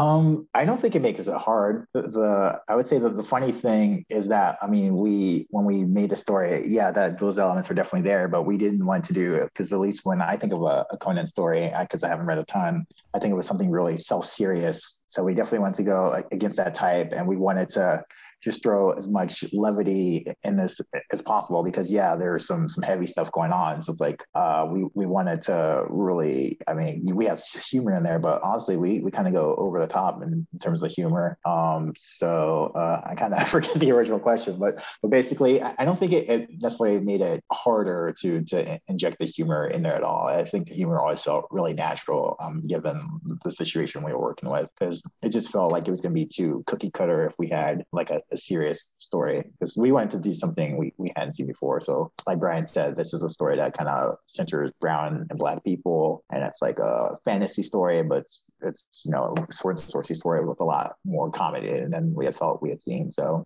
Uh, at least for me, I hadn't seen a, a ton of stories like that, so I was really excited to put this out in the world. Yeah, it. Uh, so I'm just now. I've I've been into like fantasy, like movies, like you know, Lord of the Rings, Conan, Mhm. all that. You know, I love that from growing up. Uh, I never really was into fantasy in like genre literature, or uh, up until recently. Like I just now, within the last year or so, found like fantasy comics, and and I really I dig that. Like I'm Mhm. which is it's always cool when you like find something that like you weren't used to and then there's like so much of it because you waited so long to get into it you know Mhm. um but great genre fiction you know whether it's whether it's horror or, or you know sci-fi or, or fantasy you know, it, I think people forget a lot that, you know, we, we're creating these worlds that are so much different than our own, right? So that's that's one of the main deals is like you know for for the the horrifying aspect you have to find something that like we don't interact with every day. That's that's traumatizing and, and new and and frightening right? And then for sci-fi we have to make things feel foreign this new world this new technology and and the the balance of like how that makes our characters. And then you know for fantasy it's it's you know magic and different beings and stuff like that. And but i think a lot of people get lost in that and forget that we need to ground this stuff this this this alienness kind of in the human emotions and and experiences that we have every day to attach us to these plots and characters. And so like I again like you know not to like cup cup you guys too much um, but like I think you're doing that here too, just as I talking to you guys about like your lives and, and your creative process and stuff. Like you very much are like, I mean, we've all we all fall down. We all have to, you know, we all have to pick ourselves. Why do we fall down, Master Bruce? Right? To pick ourselves up. That was a terrible accent. Like I can't do accents. We don't do that on the show, and now you know why. But like, you know, we we fall to pick ourselves up. We all experience that we all have to you know deal with blockades that that present themselves in, our you know everydayness uh, of you know that we're alive. And yeah to like apply that to a barbarian learning magic and like just I just slaughtering tons of people. I hope like I, I want like I'm I'm appreciative of like the deepness that's possible in the narrative, but I also am really excited for like the over the topness that you guys oh, have mentioned. Yeah. But I feel like you guys have found like a really smart balance in in a genre that is at a time where it needs that. And like I just man, it, to to drop your Kickstarter now, like I said, like with the, just the different elements going on right now and and you know like you know it's like when you walk outside and someone's barbecuing you get that like good whiff in the air. It's like it's like you guys got that whiff in the air and you were like we're doing this. And it's just like and then like the stars combined you know like earth fire wind yeah, water captain so. planet. Yeah honestly I was, I was a little bit worried um when we saw barbaric drop and i was like oh no it's like uh, you know, and uh, and I think there's something else too. I think it's like maybe Savage Hearts or something. But it's like, yeah, I was like, holy crap, we wrote this thing, you know, forever ago. But it, it, with the pandemic and like personal stuff, it just kind of took a while for production to start up. So I was definitely worried about you know similar books. But I mean, kind of like you're saying, it's like there is definitely room for similar things. because like you know, people uh, that whets people's appetite for for things that are in that same wheelhouse. You know, so there mm-hmm. not any reason to to worry about stepping on each other's toes necessarily because it's all different. I don't know uh, strands of something that's similar, but yeah, I think you can totally still go a different direction, which is definitely what we're doing.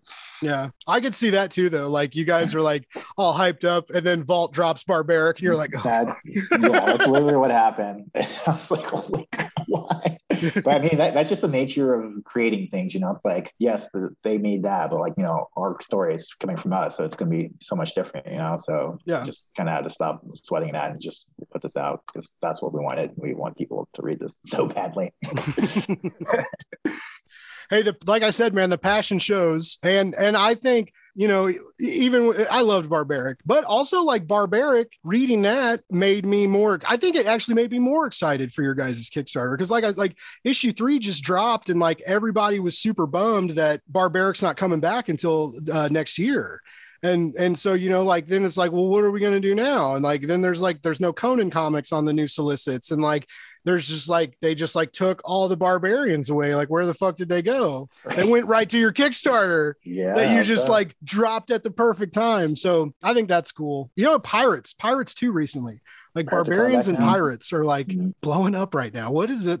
What is this? Something what is this water. pandemic doing I to us, guys?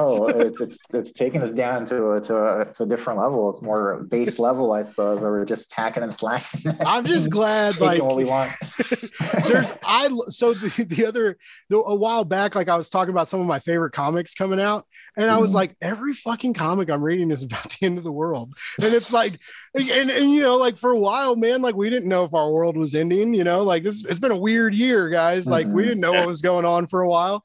And Yeah. like, so, and I'm like, I'm just getting off on like all this, like, I don't, I'm not really kind of burned out on zombies, but just like everything, like, uh, you know, Scott Snyder's new book, uh, Nocterra, Nocterra is, is about the end of the world, like just all this end of the world literature. And, and like, we're just funny. eating good and then and then now it's like now it's like okay like maybe the earth won't end um but pirates and pirates and barbarians like yeah like that and now Mhm. westerns westerns kind of making a back, resurgence again are.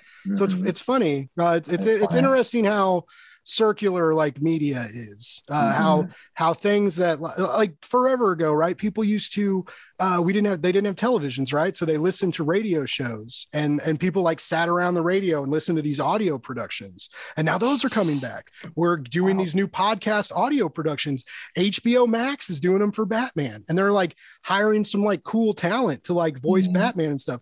So it's like everything is is- it's always revolving right? And so it's it's never like you know no one's ever stealing ideas or anything but there's just things that won't ever go away that like different artists and writers and creatives can latch onto and and use uh, at their whim and that's and I, I, I like I said, I, it's like you guys walked outside and smelled smelled the wood burning on the on the smoker and, and the meat and the barbecue. And I'm from Kansas City, right? So we just we talk about food all the time, food and football. But you know, it's like you guys you guys caught that whiff and you ran with it, and I'm so Yeah. glad you did because I just like I said, I'm super pumped for this Kickstarter, and like I'll I'm gonna I'll be annoying about it. Like until it gets funded, like I'm gonna keep reminding people to back it because Appreciate you.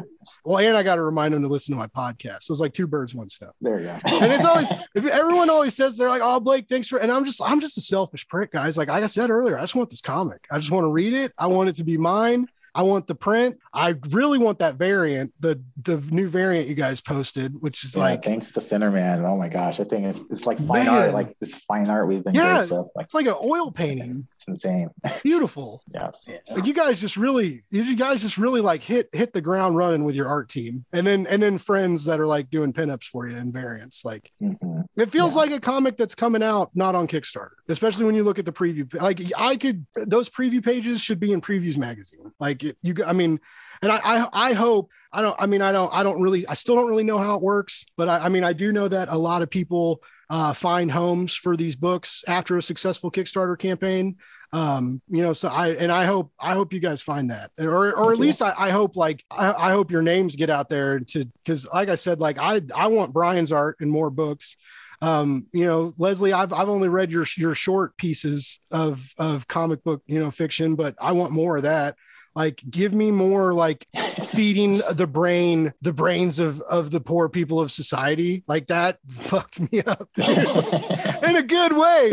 Like i loved it. But like like i said man if, if you're a writer who can who can drop six or seven pages and produce an emotion from your audience and a and a and a different kind of realization and just make someone feel something in a in a story like that in comics that's impressive. Like I like I said, I, I was in an MFA background. I used to write short stories, but even short stories, man, we had we had 12 to 15 pages of all text. Mm-hmm. So like we had more room to play.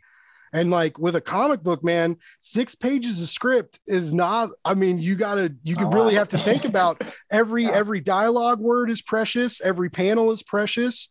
Like you, and so I mean, to to flex your muscles on that, like I mean, I, I think I think that was like just all power to you. I don't know if I if I could even think Thank about you. doing that. I try. I, I kind of came up um basically I mean I had I used to always draw and like write stuff as a kid, but I stopped for a while. But right before I started writing comics, I was in like a short story like writing club with my wife. And so we had to write 500 page a 500 word thing like a week. And it's kind of similar to that group me and Brian where I just get thrown a random prompt and then have to write the 500 word story. And from there, uh, I was just reading a ton of comics at the time. I was like, huh, I wonder if I could write a comic. And my my girlfriend, my wife now, was like, "Why don't you do that?" And I was like, "I don't know how." And, and I was like, "Oh wait, I guess I could look online and figure it out." So, so I did.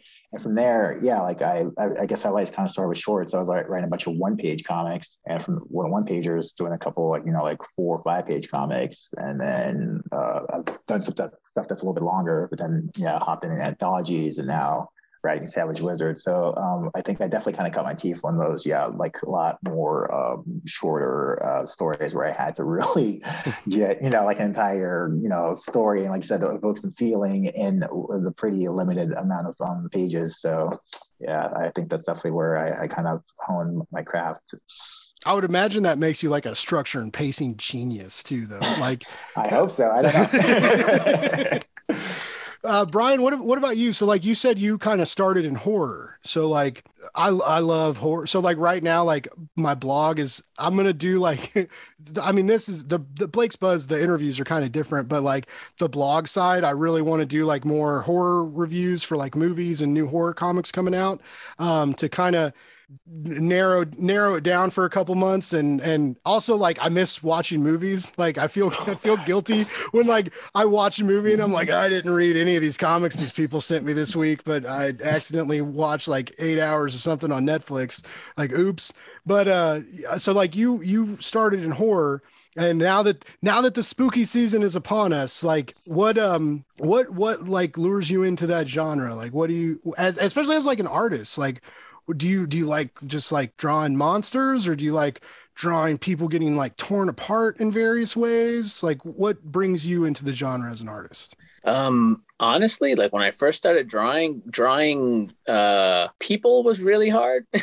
So but drawing like a zombie no one can really tell if you fucked it up you know like as long as you kind of make them scary looking you can't really tell that yeah the ear is really low on that side. That's on purpose instead of it fucking up and didn't see it. So that's really why i started. But I, I have always kind of been a horror guy um at heart. I was you know spent a lot of time by myself as a kid and and watched a lot of shit i probably wasn't supposed to be watching. And you know so horror was that that thing you weren't supposed to be touching you know you weren't supposed to be watching and and and i don't know. It spoke to me i guess. I, yeah. I don't know how else to put it. So it, it's shocking when you say like you used to not be good at drawing people because like you have you have like drawn the ideal man. Like anybody anybody looking at like the the pages that you guys have on your kickstarter page like i'm i'm a big dude man. I don't i don't want to exercise you know and like eating right like i eat a little better than some people because i cook my own food most of the time but like I like butter and cheese, you know, that shit's going to be in my food.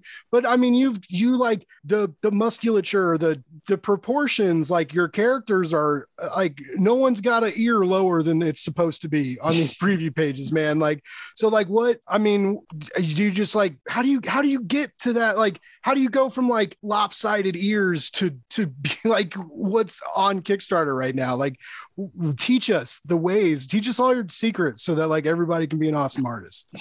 uh, I mean, like the, the answer is super boring. It's it's it's a lot of hours doing it in reference material. Like I spent a couple years trying to learn how to draw and thinking that motherfuckers just had that in their head at all times. And some dudes do, but most of them don't. Uh, looking at what you're drawing and and and just collecting like I'll buy magazines that I don't read because it's got you know something that I want to draw in it, or or uh, I take a lot of screenshots from my phone for stuff that was like I like the way you know the the wrinkles on the the the person's face you know interacts with the light or whatever and I'll save them and then look at them and I'll forget half of them but most of the time like when I when I'm on a job I'll scroll through them and I'll see something and I'll be like oh this. And it's just steal man. Steal a lot. Steal from everywhere so that you're not like you know ripping one person off. Rip a million people off and then that you've got a unique style I guess. I don't know. That's just what I do.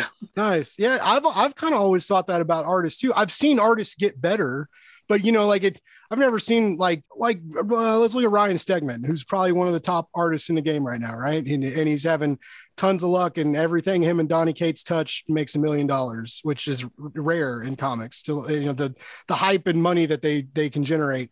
And his early, like when when he was new, like he was he was kind of doing occasional issues on uh, Dan Slott's Superior Spider-Man when when Spider-Man was kind of you know evil and not Spider-Man at the time, and his art was great. But if you look at like a page of that compared to like the last couple issues of Venom, like he just gets better and better. And and so that comic books kind of made me see that like you know I guess you know every you always want to like tell the guy who says practice makes perfect to fuck off, but like it's true though. Like you can kind of just you can't just like everything. I mean, everything, even if you're good at something, you still have to hone your craft, right? So, what, so, Yeah. so you use, you, you said you use like screenshots and magazines. Um, you, you've got like little minions running around your house. Do you ever make them like, like have them like pose and like take a picture to like see how like a shadow, like I would make my kids do like everything for me. If I like mow the lawn, clean the gutters, pose, you know, pose for this picture so I can see how the shadow works when the sun hits you at this certain way. I'd be like, I'd be like, you know, you guys, you, I'm getting my use out of you little guys. No, I, I've tried, but if you try to get a kid to sit still for any amount of time to get the pose right, it just doesn't happen. I, I have, I also have a million really embarrassing pictures of myself in almost every single pose that any person's in any of those pages. I've, I've got myself pointing and flexing and doing whatever so I can get it right. You know. Nice.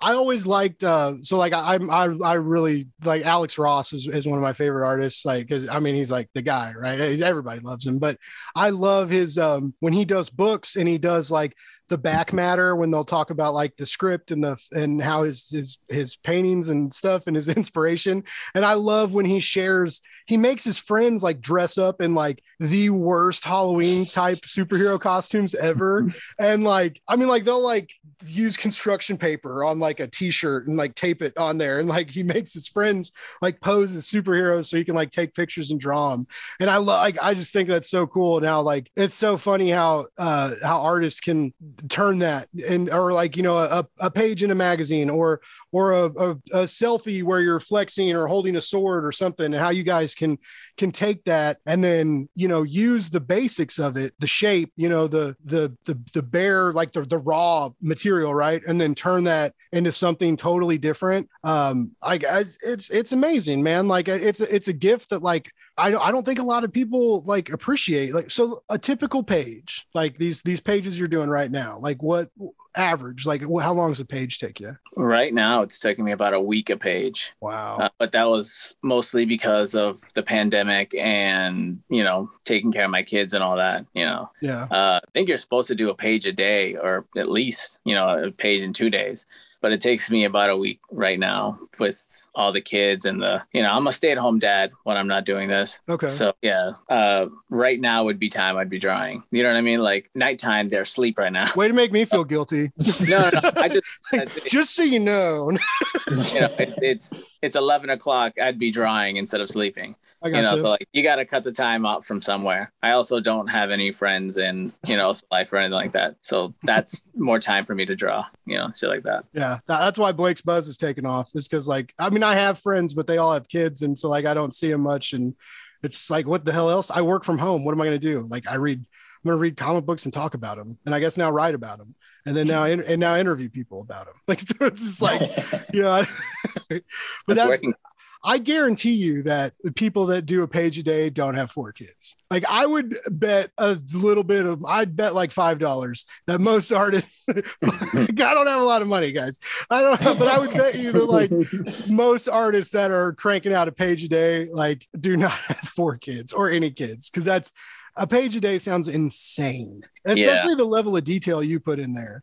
Yeah, that I think that comes from not having that skill to do that shorthand that a lot of guys do. You know, being able to take details down. Mm. Uh, I think I think that's like like if you look at Moebius, like he'll go really really hard on details in certain spots, and then other spots it's it doesn't look lacking. It just is very simple, but everything is exactly where it needs to be Yeah. and all the information you need to put that, you know, like this reads as a person and it reads as a, you know, everything reads perfectly is because he's a master. Like I, I put a ton of detail into a lot of stuff mostly because I don't know any other way, you know. Hopefully I'll get there at some not Moebius level, but to the point where I could like just do like Mignola, like where you just this blocky figure and it reads perfectly. Yeah. You know? Mm-hmm.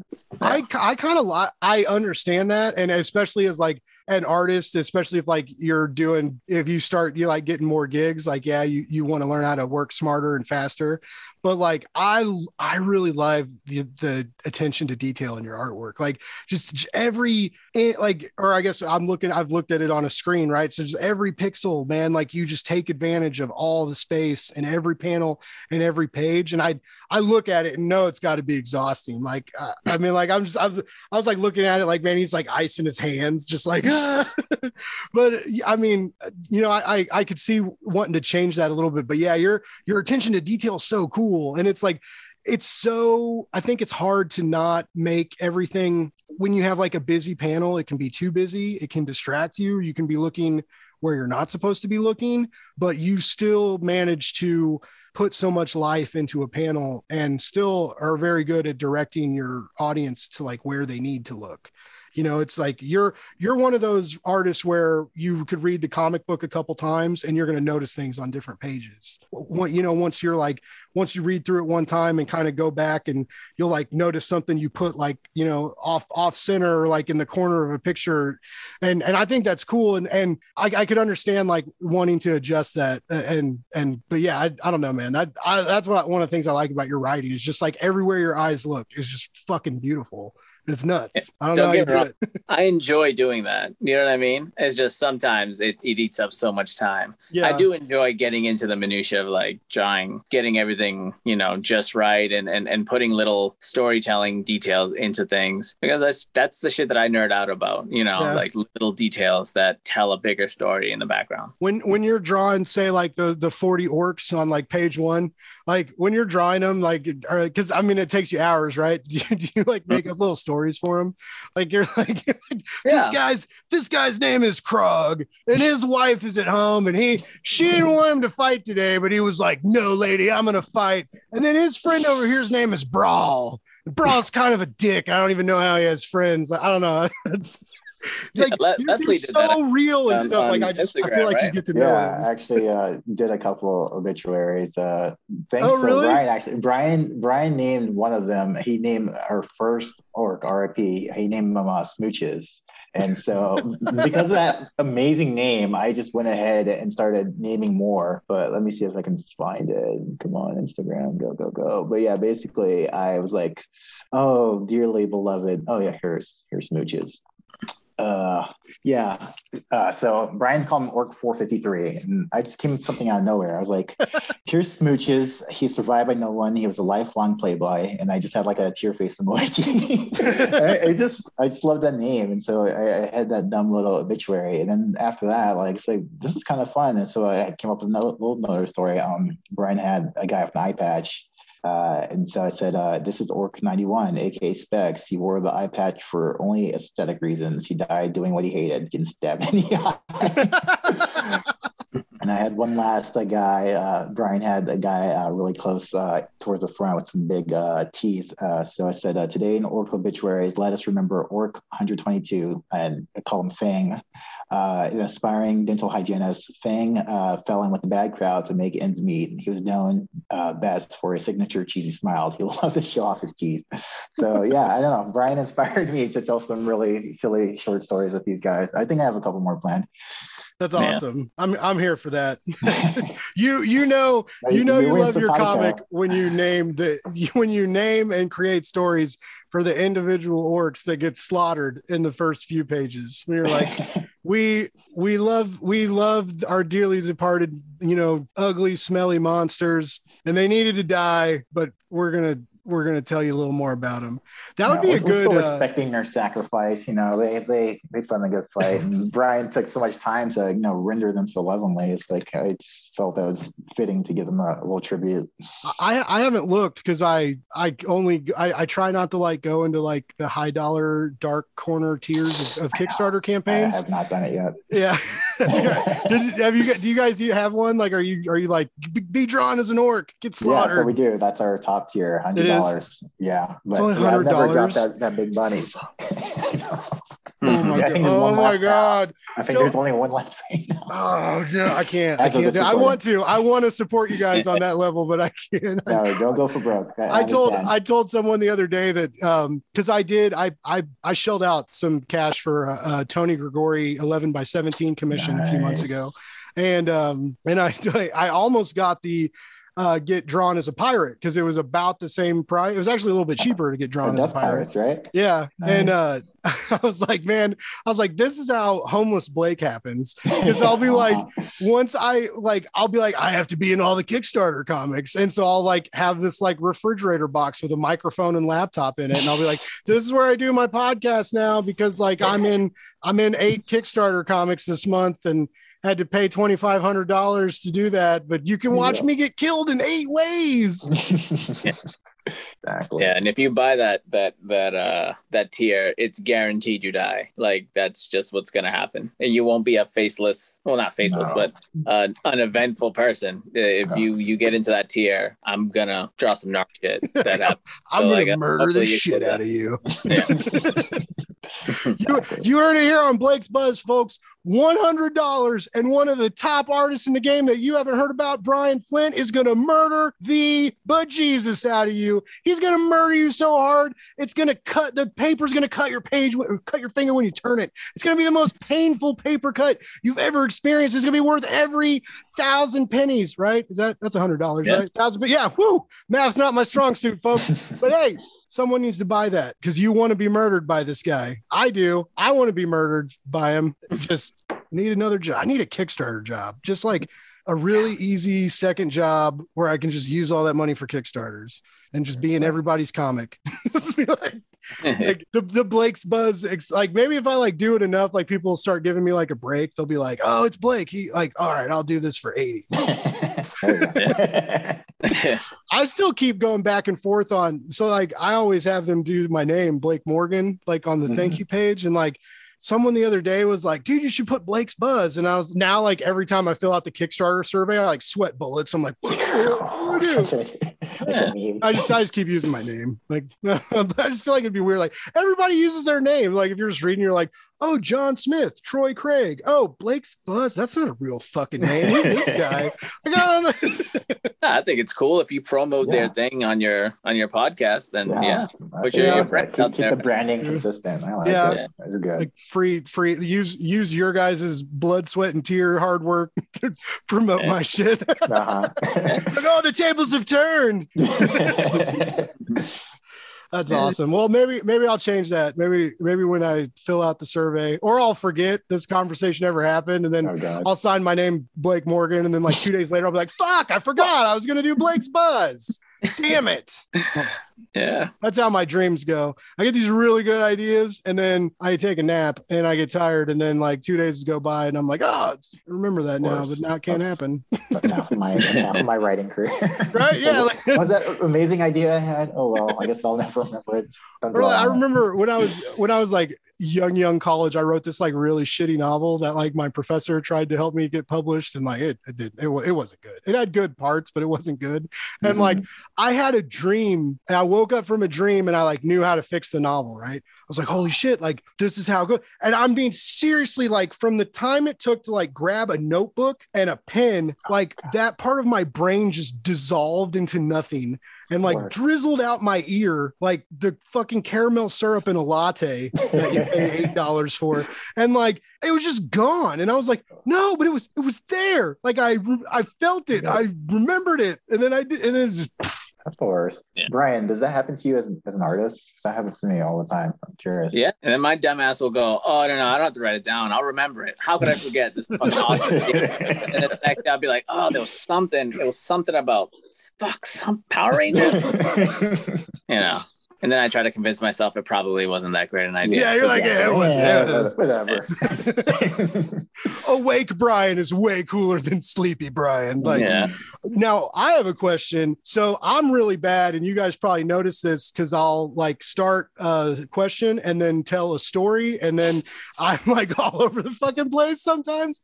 And uh it like when you're drawing, are you ever like you're like in the zone and then like like like sometimes when I may have had like a puff of something and like walk into the kitchen and forget why I went to the kitchen. Are you ever like, oh no, like in the middle of a picture, like I was gonna do something and and I have this like half figure. I always wondered if that happened to artists or not. Yeah, uh, yeah, that happens a ton actually. Mhm. I'll I'll actually be drawing something and then I'll get a cool idea and then my ADHD ass will be like super invested into the stupid idea or the stupid like little adding this and that and then by the time I finish the panel I'll go back and look at the script and I will have missed a key part of the script. You know what I mean? Like he walks into the room and there's a gun on the floor and that gun is not there but I spent 20 minutes drawing a painting on the wall that I thought would be super like and I'm so fucking clever to put this background. You know what I mean? And then I just they're like, yeah, but you needed that thing. That part is that's instrumental to the story. God, right, the whole story and shit. I, uh, you know, that happens a lot. Yeah, Are you uh are you are you digital or are you still like uh pencil and paper? I'm digital. I'll I'll, I'll thumbnail on paper, but I'm pretty much all digital. Like I can't be traditional. Um, I make way too many mistakes. And with the very limited amount of time I have to work, like I drew a ton of those uh, of those panels in my car, like waiting for my kid while she's at practice or doing something. I just draw in my car nonstop, you know. So, yeah, So do you draw on like an iPad or yeah, uh, iPad Pro, uh, pretty good. Like I, I, I had a Cintiq and all that stuff. Like I, I love those things a ton, but like it just can't be like chained to my desk as much as I like it to have like a cool area where everything's right there. Is just being mobile is is a lot more useful than you know this really cool workstation that I could have. I'm just in fucking driver's seat of my van, my minivan that you know super cool for driving. Well, I know. I mean, I know when I was in grad school and, and with all the writers, you know, like uh, that was one of the things we heard most is like, if you feel stuck, take a walk, get in the car, take a drive.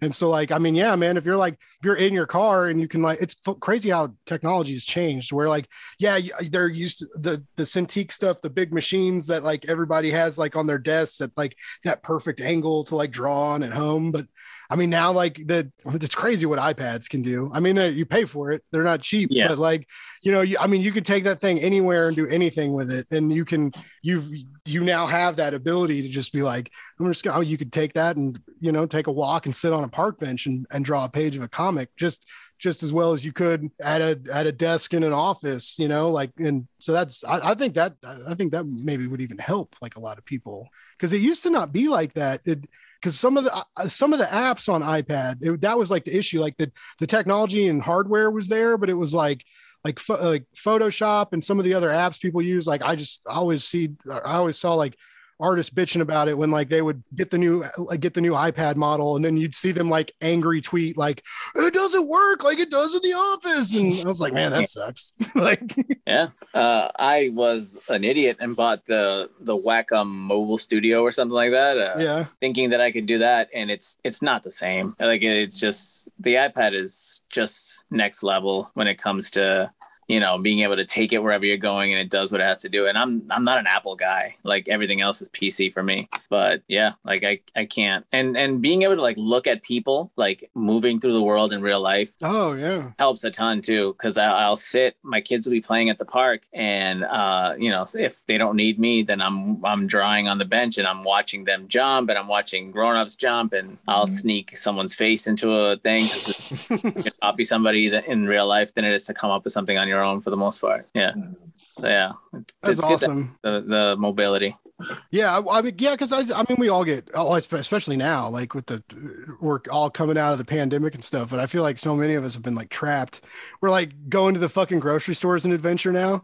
Like you're like, Mhm. you're like, yeah, like I'll go, I'll go with you. To, we need bread and milk. Thank God. Like let's go, let's go get that. Let's get eggs too. It's gonna be an adventure, you know. Like so, yeah. I, I've, I think that helps, like just to get out every now and then. I forget that you know like i i i stare at a tablet all the time reading reviews and then like you know i stare at the screen writing and then i stare at the screen all day when i work and i'm staring at a screen right now doing a buzz. So it's like i definitely uh get get that feeling every now and then where it's like and, and i'm not like an outside guy. Like the sun's great and everything but like air conditioning's way better. And so like to when when blake's like ah, we should we should i'm gonna like go outside with the dog and like watch them be stupid like yeah that's I could definitely see how like that could help um uh, help the like ins- inspiration like just seeing people interact with the world differently and, and light too like when you're outside like light does a, a, tons of different stuff you know that's like the natural phenomenon of it right light and shadows and the magicalness of the sun I suck at talking about art, guys. I'm sorry. like, I'm not, Yeah, you don't. You're good, man. You're good. I told I told someone I was like, uh, because I when I posted my hundredth review, I made a joke and I was like, man, like I was like, you guys are about to like see my playbook. Be I'm just gonna start saying everything's cool. Like, oh, this is really cool. this page was awesome because like I'm running out of shit to say. Just like letters, man. Like I always try really hard to make sure that I acknowledge like a letterer and a colorist and and uh, and you know the artist, and I want everybody to get that recognition in like a four or five hundred page review. But like, man, what do you like? After a while, you run out of stuff to say about a, a letterer and then and especially you run out of shit to say when you've reviewed like all five issues of a miniseries or something and then you get to like issue five and you're like everyone's still, Still awesome. kill, everyone's still killing it. Yeah. real cool. And i hate Uh, spoilers. Like i hate people that post spoilers. I don't want to read this comic book for you you know? Like i want to ref- like i want you to get this the experience that i had right? Like this blew Mhm. me away i didn't expect this page turn.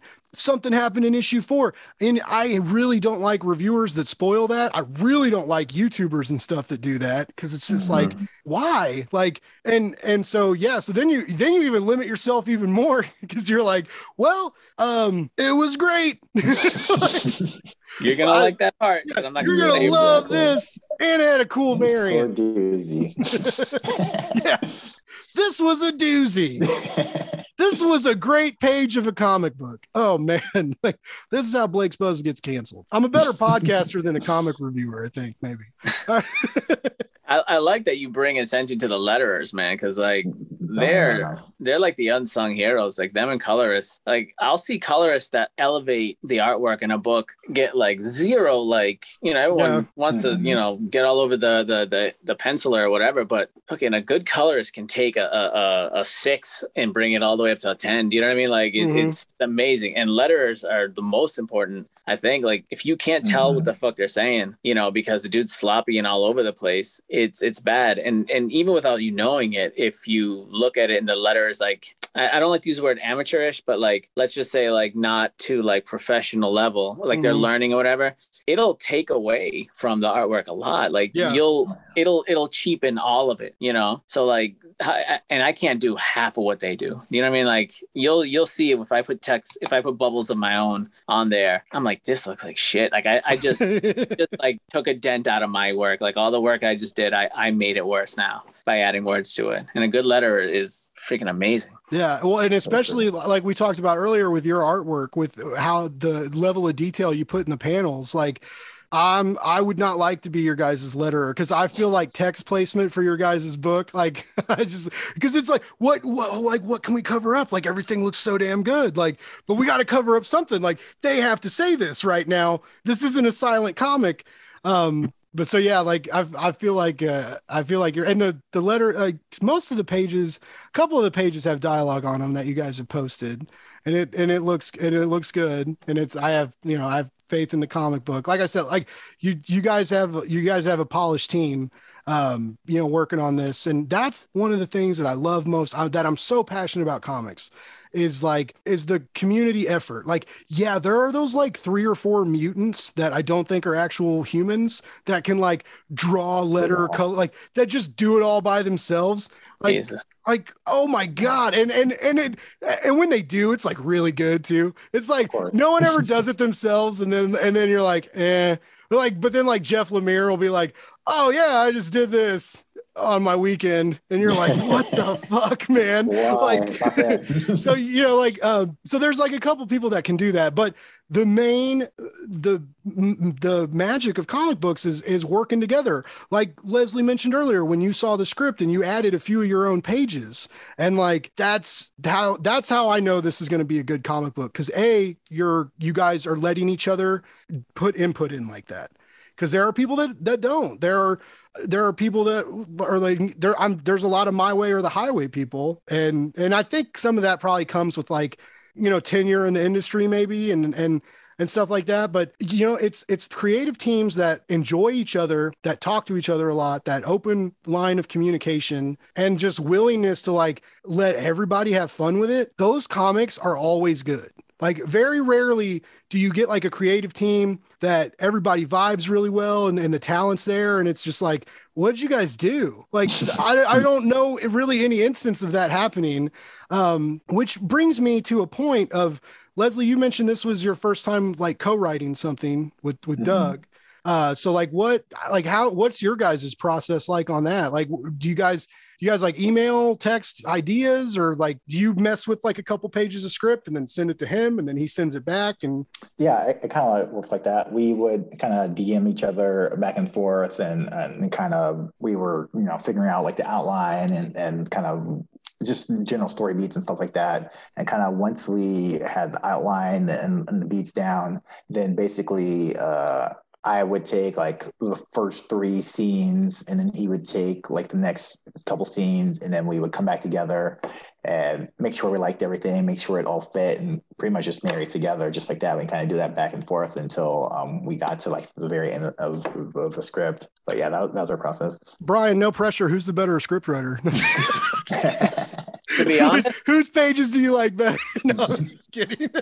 to be honest, like I didn't know that that's how they did it. Like oh, really? apparently they took turns doing scenes or pages, and yeah. when I read it, it it ran through like pretty seamlessly. So these two dudes, like they work very well together. Like I, I didn't, you know, I never once thought like, oh yeah, this is one guy's part, and then it's not, like it, it all flows together really well. Yeah, you're like, damn it, Leslie.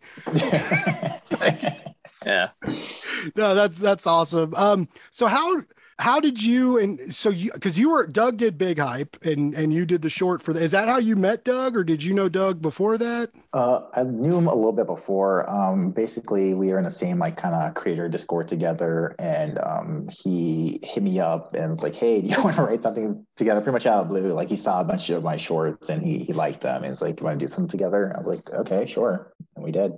Man, that's gotta feel good. Yeah. My I friends mean, yeah. don't even text me to hang out anymore. you got people like, "Hey, do you want to like do this?" massive creative project together and launch a Kickstarter campaign that takes the internet by storm? Yeah, yeah, Doug, that sounds awesome. Good feeling. I, I do, listeners, I do have friends. I'm not. I'm not like super sad boy. I mean, I'm like I'm like medium sad boy, but like medium sad. I got yeah. It's like you're allowed to be medium sad sometimes. Fucking got to pay student loans back again in January. Like just counting down the counting down the days when they take my comic books away. because that's that's what it's gonna mean. It's gonna be like, do you want to like eat ramen for it? Like, like, oh well, I ate ramen and spam for the twelfth day in a row so that I could continue buying comic books this month. I can do make some cool stuff with ramen and spam, but I don't want to eat that every day. But I also don't want to not buy comic books anymore. So I got to figure something out. Why did I fucking go to college?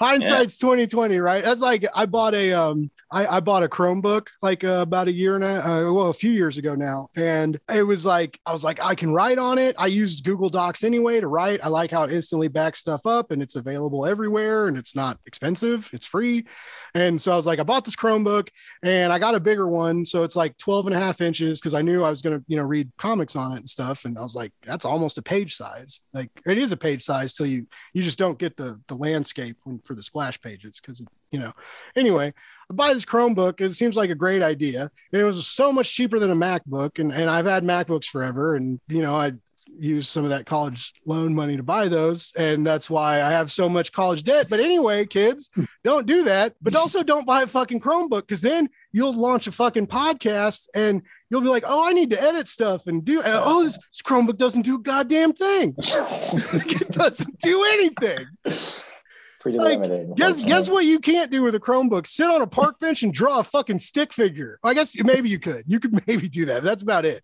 Like yeah. you like it's just so limited and it's uh yeah so i'm this this is all happening on a, a 2013 macbook air which i like sacrifice a goat before every interview just like hoping that it doesn't break like just stay with me a little longer baby like you know yeah. maybe one day we'll upgrade you when blake's buzz takes off we get that computer money you know like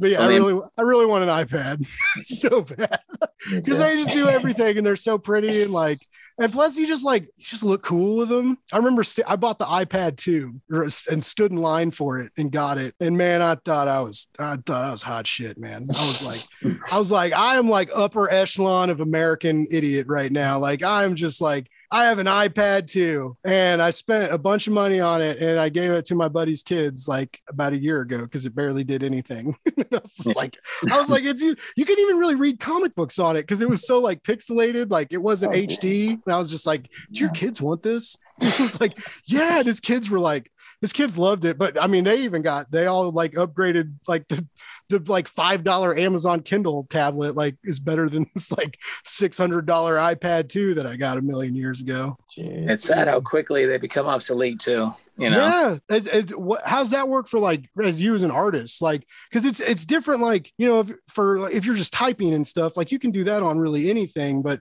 I mean, I feel like you know, with when these programs that you use upgrade, and then like the new the new styluses come out and stuff that you use to draw. I mean, like, do you do you get a few years out of them, or do you is that like part of the deals? You have to like consider having like the constant upgrades? Um, well, with Apple, I think it's a little worse. Uh, I started on one of those like tiny, like $99 Wacom tablets, and I did that on a computer that was already old when I bought it like 10 years ago. Um, so that wasn't a problem. But once I started using the iPad, it kind of was. Mhm. Like I, this is like the stylus I have now. This is the new one. Um, the old one like stuck into the the bottom of the the iPad and like stuck out like an antenna and would break constantly. And even though like I love how much work I can get done on it, I'm like flying through these things and it's costing me more money than I'm making a lot. So you know, eh, give and take, I guess. You know. Ladies and gentlemen, another reason why you need to back this epic Kickstarter is so that this man can keep buying iPads that he he just breaks them. He draws so ferociously, he just breaks them into dust. Yeah. And we need to make Uh, sure that he has an unlimited supply chain of iPads to keep this stellar art coming. So I'll I'll get you there, guys. I'll get you. I'll get- Thank you. we're gonna get you. We're gonna get you an Apple deal. Is what we're gonna do out of this. Man, Yeah. I'm going to get a new Apple laptop. You're going to get five tablets. You're going to get a tablet. You're going to get a tablet. Listeners, you're not going to get shit. But we are. Oh, wouldn't that be nice? it's good to you got a dream, right? You got a dream. Like we're we're all going to make killer comics one day, and and then people are just going to give us stuff like really expensive iPad machines and laptops and maybe a robot to clean our house or something. That'd be cool. And I'm not Yeah. not like a Roomba, like a real fucking robot, like from the Jetsons. Yeah. talking. That's what we From- need. That useless one from Rocky. What was it Rocky three or something? Rocky Three or- oh yeah, it was Rocky Three. Yep. I'm pretty sure Roombas are only good for like people with babies and and cute animals, so that like they can sit on them and like go around the house and you can like get a viral video out of it. Like it's they can't they can't like really clean your house. I'm very suspect of those. They have a lawnmower now too. I'll What? vouch for the Roomba a Oh, little geez. bit because I, I bought one and my dog was shedding a ton, and I'm just a lazy piece of shit who like doesn't want to sweep, and so like I'd have uh, tumbleweeds of like dog hair going by because like my kids are too little to care and I'm too lazy to care, and the Roomba actually kind of helped. So because when that thing shit the bed, which it didn't take long. It, it crapped out. I immediately was like, "This place is fucking disgusting." I need to get that robot back in here. Yeah, Resurrect the Roomba. yeah. Oh man, yeah, like let's let's keep this going. Let's give me a Roomba sponsor. Yeah. this is awesome. No one ever comes on my show and like hypes up products that could get me money. You guys, Yeah. you guys are just doing that just naturally. Oh, yeah. Like iPad sponsorship, Roomba Ross on show. Let's go. Let's get it. Yeah, fuck it. Yeah, and all the all the all the bigwig Marvel and DC execs that secretly listen to this podcast but won't put me on your goddamn reviewer list. Sorry, maybe one day. Um, so yeah, this is starting to spiral out of control. so I, guys, I, I know it's late. Um, I appreciate you talking to me for a couple hours. This was a fun couple hours. I was um I was really excited to talk to you guys and and you didn't disappoint, you know. So I won't cancel my pledge for your Kickstarter. I've never done that. I've never ever done that, by the way. Um, You're good. but no, let's um okay. So the polite thing to do right when you're a podcast host is uh I say, so where can we find you guys online? Um, Brian, I know that you're not on Twitter, but you are on Instagram. So where do we go on Instagram to like spy on you and see your artwork and hear about these little stories that Leslie writes for the orcs that you slaughter? Uh, well, on Instagram, I'm uh, under Kuru Flint. It's K U R U F L I N T, and I'm on ArtStation too. But I'm, you know, I, I got to put some more work up there, uh, and that's just under my real name. which is Brian Flint, ladies and gentlemen. Yeah, if for Brian. some reason you made it this far of a podcast and haven't heard me say his name several times, because you're a shitty listener. And you know what? As long as you download the episode, that's okay. I kid. Listen, listen, because these guys are cool. Leslie, speaking of cool, where can we find you at, sir? Where where do we get the where do we get the master writer insights? The hot deets of the the new anthologies you're a part of, and new comics and all sorts of greatness you have headed our way. I'm sure. Where are you at, bud? Get all that goodness. Uh, I'm on Twitter at Less Right, so L E S W R I T, and uh, Instagram, uh, same thing, but L E S underscore right. I think I'm gonna have to. I'm gonna. I don't think I follow you on Instagram. I'm gonna have to find you guys. I'll find you on there. I'm man. That's that's the one bad thing about what I'm doing now is everything. Well, if I fucking take a picture of a sandwich or if I post a comic book review, I post it to like man. four different places. It's like Yeah. I got to do. I got to do the Facebook. I got to do the Insta. I, I got to do. I have like the Blake's Buzz Discord, so I got to post the shit in the Discord, and I try and do that first to like entice people to be like Yeah. get the exclusive that like a special really bot that does it all for you all. at the oh, same Oh, I wish well, they, they have those. Like they trick you. They'll be like, "Oh yeah, you can have this thing post to like Twitter and Instagram." But like if you post, if if Twitter or if Instagram posts to your Twitter, it just posts a link, and yeah, yes. which is funny because like Twitter used to be so text heavy, and now it's like, man, if if you tweet something and and don't necessarily have an image attached to it, like Yeah, people are like, eh. like right. social media is fucking weird, guys So weird. but that's how we all do what we get to do like that's how we all met each other that's how we um you know uh, there's there's a lot of really great comic book people on on twitter and instagram. Um you know uh there's a lot of great the kickstarter community i just adore. Everybody's just so passionate and happy to help each other out. And it's sometimes you think like there would be a competition but it's not. It's just everybody wants everyone else to succeed and that's one of the beautiful things about it. Um, gentlemen, like this was a really fun chat, and I very much enjoyed getting to talk to both of you. I wish you the absolute best of luck in your future endeavors because you both deserve it. Like Brian, if I'm not buying comic books with your name on them, like here in a couple years, I'm just gonna get mad. I'm gonna quit doing this. I'm I'm done. You got the, you got the talent, man. Like and and Leslie, you do too. Like like I like I said earlier, and I stand by this. If you can you know, induce emotion in six pages or less of a comic book script and tell a whole story, that you deserve to be writing comic books like all the time. And these, both you guys, you're super talented.